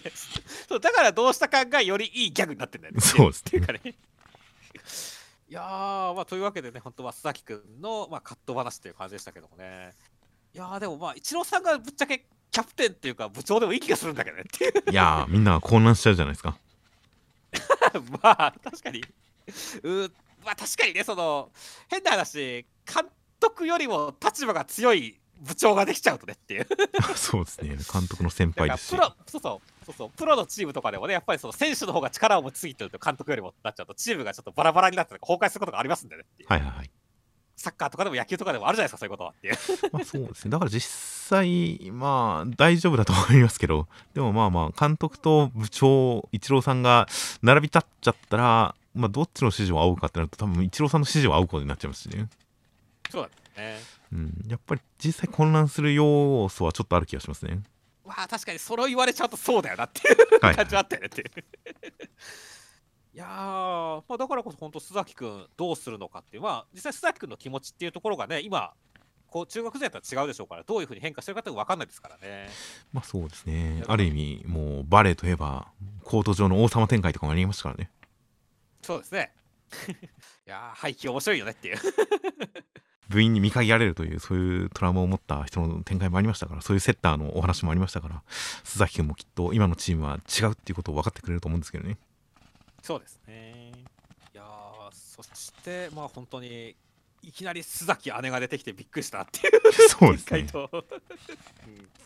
まあまあ可愛い人でいいなって思ったし、なんかこれの後ろの手と後でイチローさん浮気を心配されないかっていう心配もちょっとありましたけどっていうね。いやいやその辺はちゃんともう静香さんはもう理解が信頼が厚いんで大丈夫ですよ。大丈夫か。そして本当にそうなんだろうね。いいの学校の先生がそんなこと言って、あ自分高校生ですはっていう。本当にイチローさんが高校生っていうネットだけでもうひゃくわ以上もやってるのに、いまだにこれで、でちょっと笑えるってすごい。鉄板ネタやと思って。まあそうですね。やってることが真面目な青春漫画だからなんか違和感がすごいんですよね。そうだね。いやーだから本当にこの鉄板ネタすげえなって親が読んでましたね最後。まあまあそうですね。という感じと、あとは須崎くんが中学時代の張り切りっぷり、張り切りすぎてて俺の背中を見ろって言っちゃってたっていうあたりとかはちょっと恥ずかしかったんで、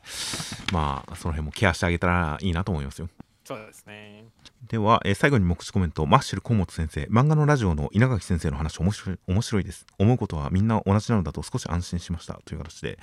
稲垣先生のラジオ、漫画のラジオちょっとあのー、存じ上げてなかったんですよね。そうですね、うん、たまにツイッターとかでスペースやってるのとかはなんか聞いたことあったりしましたが、漫画のラジオちょっと気になったんで後で調べてみようと思います。あとは一之輔の滞在の泰山先生、最近そんなに寒くなくて嬉しいです。じゅうわも何卒よろしくお願いしますということで、ちょっと最近寒いんで悲しんでるんじゃないかと心配ですね。そうね、大寒波来ましたからね。ということで、で、まあ、このコメントを書いた時にはまだそこまで寒くなかったんだなという感じですね。だから来週はすごい寒かったですね。だいじゅういちわをよろしくお願いしますって言いそうですね。そうです、寒くて悲しいですって言わないかちょっと心配です。そしてあとはブラッククローバーの田畑先生、年なのか弱ってるのか最近夫婦揃ってよくお腹を壊す豚骨ラーメンで悲しっていうのがあったりして、はいはいはい、いやそうですね、なんかやっぱりまあ年取ってくると油物が食べづらくなるとかっていう話とかはあったりしますからね。はいはいはい。まあ実際まだ俺はそのまあラーメンとかその辺は全然ガブガブいけるわけなんですけども。ただこの前ね、マジでさ、今までなったことがないのにさ、牡蠣を食ってさ、はい、お腹を壊しまして。はいはい、あすごいだからショックを受けたんですよね。えーっつって。牡蠣に関してはまあでもそれはどういう状態で食べたんですか？いやカキフライなんですよね。あ、カキフライは珍しいですね。そうそうそう。だからえー、もしかして俺そんなに お, お腹弱くなっちゃったのって言ってすごいショックを受けたんですよね。よくまあカキに関しては誰が食べても一定一定数その当たる確率は絶対にあるから、もう運だ、あれは運だっていう風に聞いたことがありますが、でもカキフライ、カキフライはそれ食べて別段生っぽかったわけではないんですよね。そうだね。生臭かったりもしなかったんですよね別に。うん。ちゃんと火が通ってるカキフライで当たるっていうのはなかなか珍しいですね。そうだ、だからもしかして俺はカキアレルギーだったのかってちょっと思ってるくらいですよって。あ軽くだったから気がつかなかっただけでみたいな。ありえるかもしれないですね。体質は変わりますね、うん、人間生きてると。そうなんだよね。だからちょっとこれもまあ年のせいなのか体質が変わってたのか分かんないけどちょっとビビりましましたっていう感じでしたね。なるほど。そしてあとはまあ食の話で言ったら、あのピピピピのマポロ先生、弥生県のすき焼きすっげえ美味しいです、あと中華料理屋の肉まん最高ですっていうコメントがあって、はいはいはい、実は僕もまあ、あの弥生県ってしゅうにくらいで行くんであのお昼ご飯屋近いんで弥生県よく使ってるんで、いやだからそのすき焼きすっげえ美味しいですっての分かるんで、すごいなんかシンパシーを感じましたね。へえ。僕も弥生県全く使わないことはないですが、そんな頻繁に行くわけでもなく、すき焼きもすき焼きも食べたことないんで、ぜひ今度行ってご飯おかわりしたいと思いますよ。そうですね、ご飯おかわりしてください。おかわり自由の店ですからですね。そうそう、あれすごいだいいよねっていう。そうですね。いやだから俺もそのうちな弥生県のご飯をおかわりした日が来るのかなって思って切なくなってくるね。そうそうですね。そうですね。まあまあまあ本当にこれ年齢を感じるなという感じのコメント欄でした。では、えー、来週関東から表紙が祝連載にしゅうねんだいいっかい人気投票開催プラス、えー、スペシャルセルフコラボ記念の表紙&関東からビッチボッチという形で、セルフコラボっていうんですねあれは。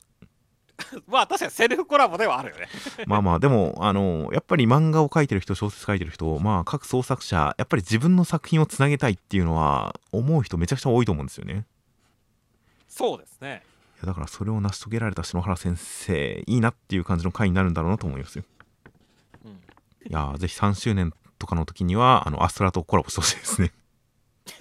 あれは世界観がだいぶ違うけど、まあいけるっちゃいける気がするけどっていう。ニコちゃんの魔法で未来か別宇宙に飛んだらいけますよ。ああいけますね、それは確かに。魔法があれば何でもできますよ。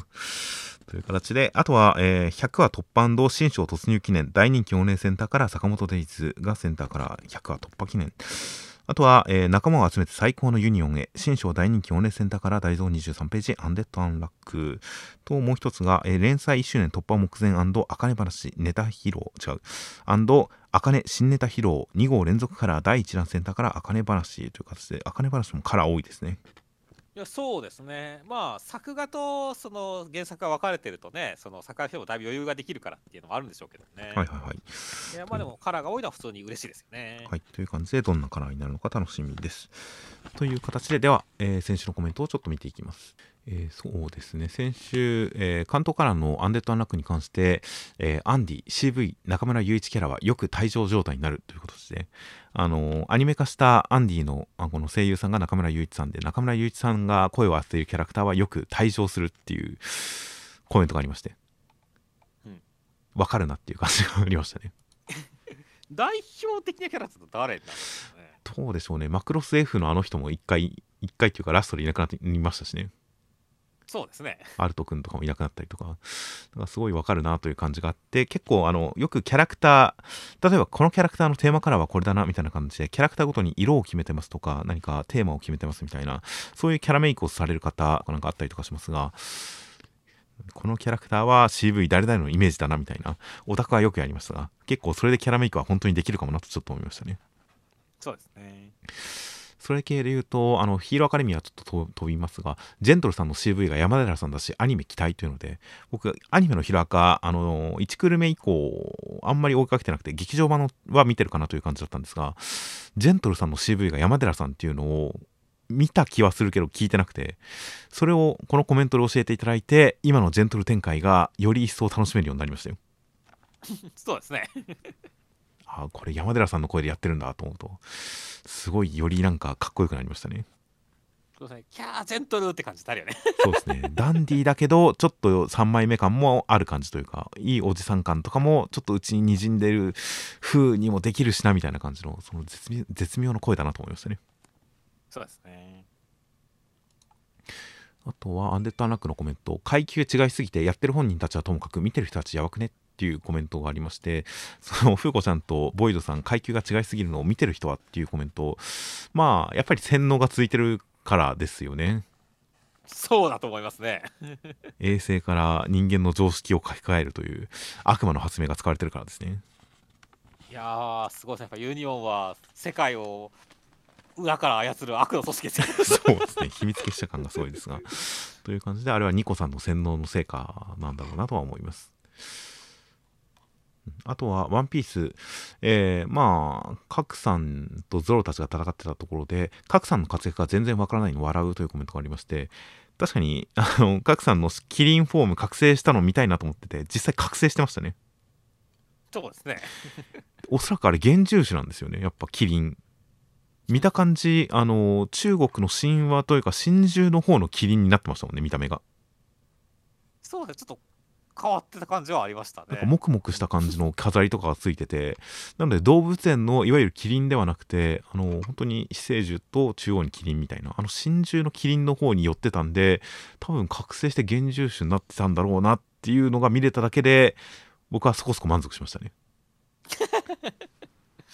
いやーでも分かんないよ、あの恐竜とか見たくキリンとはこういう生物だっていう方の方向性かもしれないよ。ああまあまあそれもあるかもしれませんが、まあそれはそれでもうそれが真珠ってことでいいですよ。まあ確かにね。あとは僕とロボコのところのコメントで、このベッキーのベリーなんで目線入れたんでしょうねってガルちゃんがいたところで急にコメントが増えていたの面白かったっていうでそこに対して本当暗号解読メガネなんだよすっとボケみたいなコメントがあってまあ確かにです、あの今後ジャンプだそのネタ使えるなって思ったそうですね、目線かと思ったら実はあれは眼鏡兵器ですよっていうのはまあですし、確かにベッキー暗号得意そうですもんね。そうかもしれません。いや、まあ、そうかいや、まあ、あまりこのいじり方は良くないなとちょっと思いましたが、まあもう個人的にはベッキーがまあ不倫しても別に別になみたいな感じでそんなに悪く思ってないんで、まあなんかいじってしまうような気もしますが、まあまあそうですね、ちょっとこう言い換えとか得意そうですもんね。そうですね、うん、ギリギリだな。まあ個人的にはそんなに嫌いじゃないからいじってもいいかなと思ってしまいましたが、まあまあギリギリですね。確かに良くなかったかもしれませんので、まあまあまあまあそんな感じです。はい。あとはまあいち号機操縦中のコメントとかでも、まあ、ブラジルでしたがハテナハテナハテナすぎるとかね、はいはい、ブラジル部になれっていうのに対しては本当その通りになってましたね動詞でしたからね、ブラジルが。そうですねまあ他にも入部しなくて安心したっていうのはその通りだっていう感じでしたし、あとは女子マネのさんばい以上が見たいだけでは疑念っていうのに対してもその通りだなって思いましたねまあ実際だったらみんななんか、はい、カーニバルとかああいうのはやっぱり日本 の, あのお祭りとかと同じで出会いの場だって言いますもんね。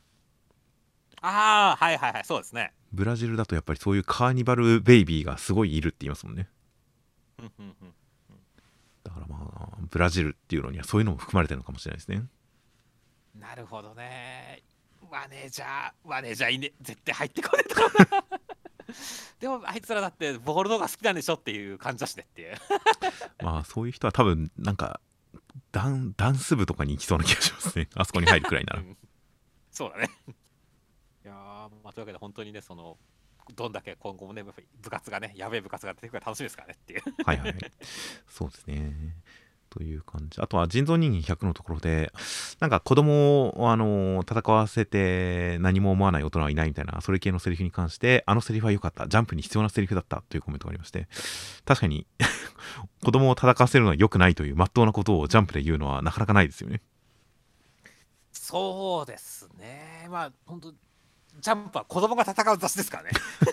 なので感覚として子供は戦いたいし世界を救いたいんですよね、やっぱり。そうなんだよね。ただ大人の目から見るとそれはどうなのっていうのは確かにあって、その子供からの視点と子供からの願望と大人からの倫理みたいなものが確かに対立したりはして、その場合に子供側に寄り添うのがやっぱり少年漫画だったりするんで、まあまあこういう形にはなっていますが、まあより広い目で見ると確かに子供を叩かせるのはおかしいってなっちゃいますね。そうですねあとはまあね、結構そのお汁粉は食べ物か飲み物かっていうところに対しても結構いろんなコメントがあって、そこになるとはね、ねあのまあ、お汁粉はスープだと思ってるから食べ物派とかね、ありましたし、ふんふんって思いましたし、あとは本当にアイスは飲み物でしょっていうコメントは結構、えっっていう感じでちょっとびっくりしたんですよねってあんまり聞かない意見ではありますね。そうだね、いやまあまあ、カレーは飲み物に比べれば確かに、まだアイスのが飲みやすいかもしれないけど、飲み物なんだっていうのはちょっと世界が広がった感じがしてよかったですね。まあまあクーリッシュとかパピコとかあのシャーベット状のものに関しては飲むアイスではありますけど、うん、まあアイスには多少食感も求めるところもありますからね、個人的には。そうですね、特にこの時話したのはクリームソーダに入ってるアイスですからね、バニラアイスですからねあそっか、うん、だからそれでアイスは飲み物って言われたらもうこの人コメント書いてたら豪気やなって思いましたねなるほどなるほどなるほど、確かにあれに乗ってるアイスを飲み物としてペロリといける人はちょっとした才能がありますね。才能あると思いますねいやでスープスープだから食べ物扱いというコメントに関しては個人的に具が入ってなかったらやっぱり飲み物と思っちゃうんですけどねコンソメだろうとなんだろうと具が入ってなかったらちょっと飲み物扱いしちゃいそうな気がしますね、僕は。あーでもどうだろうね、なんかこうコーンスープとかはでも具が入ってなくても俺はなんか食べ物っていう扱いだなやっぱ僕は多分缶自動販売機に毒されてる感じがしますね。はいはい、はい、自動販売機にあるとどうも飲み物と思っちゃうんですよねまあまあそれは見方の一つとしては間違ってはいないと思いますけどねおでん缶とかおでん缶とかだから具が入ってたらさすがに違うと思うんですが、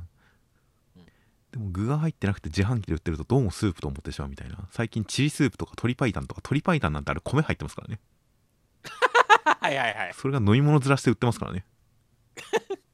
じゃあ飲み物なんじゃないですかね飲み物かなと。チリスープ、ちなみに完全にどうでもいい話ですが、あの最近よく駅中の自販機で売られているあの韓国風チリスープみたいなそういう缶があるんですけど、缶飲料が、うん、あれがじゅうがつだかじゅういちがつだかに冷たいで売られてたんですよ冷たいチリスープですかで、あ、新感覚だな、コーンスープとかかぼちゃスープとかじゃがいもスープとかそれが冷製スープとかそういう扱いで売ってて、そういうのは飲んで、ああなるほどいけるなっていう感じがあったんで、チリスープ冷たいはちょっと新境地だけどそういう売り方もあるんだと思って買って飲んでみたんですよ、自販機で。そしたら僕本当に一缶飲み干すのが無理難しかったですね。吐きそうになっていややっぱ無理だったかってめちゃくちゃ冷たいチリスープはまずかったですねうん、まあ、確かになんか俺も大丈夫なのそれっていう感じだったけど、本当にやっぱ大丈夫じゃなかったんだねっていう。おえってなりましたね。あれは多分入れ間違いだったんじゃないかなと未だに思ってます。はい。まあまあでもだ誰かがきっと美味しいチチースープ作ってくれるよ冷たい。まあそうですね。いつかそういうのがあったらいいなとは思いますが。そしてあとはまあねデイビーバックファイトところでもね、はいはい、いろいろありましたけどね。あのただそのデイビーバックファイトは、まあ、ノロノロビームを出してエロ同人会に革命を起こした功績があるからっていう擁護コメントがありましたねって。はいはいはい。あ、そうなんだ、まあ、そうなんだと思って検索したらクリムゾン先生だったんですね。そうですね、うん、まあまあ確かにあのノロノロビームまあまあ確かに使えす俺も正直読んでないからさ、そうなんだっていう印象が強くて、はいはいはい、でまあなるほどクリムゾン先生がまあ俺もクリムゾン先生はそんな詳しいわけではないので、あれではあるんですけど、ワンピースの同人誌をよく書いてるくらいの印象しか、だってめちゃくちゃ売れてるっていう印象しかないんで、はいはい、そうなるほど、そうなんだっていう感じでしたね。そうですね。へえっていう感じでしたね。ちなみにクリムゾン先生の YouTube チャンネルって見ることありますか？ちゃんとは見たことないですけど、その伊藤ライフ先生とかとのコラボ会とか見たことありますね。あじゃあ、クリムゾン先生の超高性能 スリーディー アバターって知ってますか？それはなんですか、実写ってことですか？実写に見えるけど説明では超高性能 スリーディー アバターって言ってて、でなんかコメントとかでも確かに首の首顔の輪郭に違和感があるなとか確かに シージー 感あるなみたいなコメントがついてるんですよ。でもあれ実写だと思うんですよね。いやそれはそういうネタですよ。あのやっぱりその VTuber とかがよくその超ビスディレイ スリーディー 配信みたいなことをやるんですよっていう、はいはいはい、あのカメラ枠という名の超スリーディレイ スリーディー 配信ってやってるんですよ。はいはいはい。あの福袋開封とかの時にあのただそのカメラ枠だけじゃなくて超ディレイ スリーディー っていう文句をつけたりするってそういうネタですよそれは。でクリムゾン先生がその超高性能 スリーディー アバターの仕組みについて解説する動画とかもありまして、そうであのまあ化粧、アンチエイジング、シージー 加工、ディープフェイクみたいないろんな説がありますが全てを複合して使っていますって説明するんですよ。メイクとかアンチエイジングとかもやってますし、あの シージー 加工もしてますし、あのディープフェイクみたいな シージー でのすげ替えみたいなことも全部ちょっとずつやって作ってるんですよみたいなことを言って、あとまあコメントもなんかあまりにもみんなそれを シージー 扱いしててなかなか分かんなくなってくるんですよね。まあまあいいじゃないですか、そうです認識のブレみたいなのがあるのは楽しみではありますからね、そういうのは。いや何人かは本当にネタでまるで実写かと一瞬実写かと思いましたみたいなことを明らかにネタだなみたいなテイストで書いてるコメントもありますあるんですが、本当になんかあ違和感はやっぱりあるなとか本当っぽく書いてるコメントがきゅう割ぐらいあるんですよね。で、まあ、実際加工はしてる感じがあるんで多少は加工はしてるんですが、なんかこれに関して僕は結構いろいろ考えたんですがちょっとそれに関しては余白が足りないから言わないですがちょっと現実でこれに関して語れる人はいないんでちょっといつかこの雑談をどっかで発散したいんですけどね。あの シージー に関してあまあ、見てないからなんとなんと想像でしか語れないんですけど、じゃあまあ見てからじゃあ語りましょう。まあそうですね。というクリムゾンつながりでした。という感じで、えー、先週のコメントもたくさんありがとうございました。では、えー、先週広告いただいたのが、えー、黒下さん、ナインテラさん、なずきさん、トミーリーさん、さつださんのご名の方から今週も広告をいただきました。大変ありがとうございます。ありがとうございます、はい、励みになりますという形で、えー、では来週じゅう号にせんにじゅうさんねんだいじゅう号がにがつむいか月曜日の発売となっております。ではお疲れ様でした。お疲れ様でした。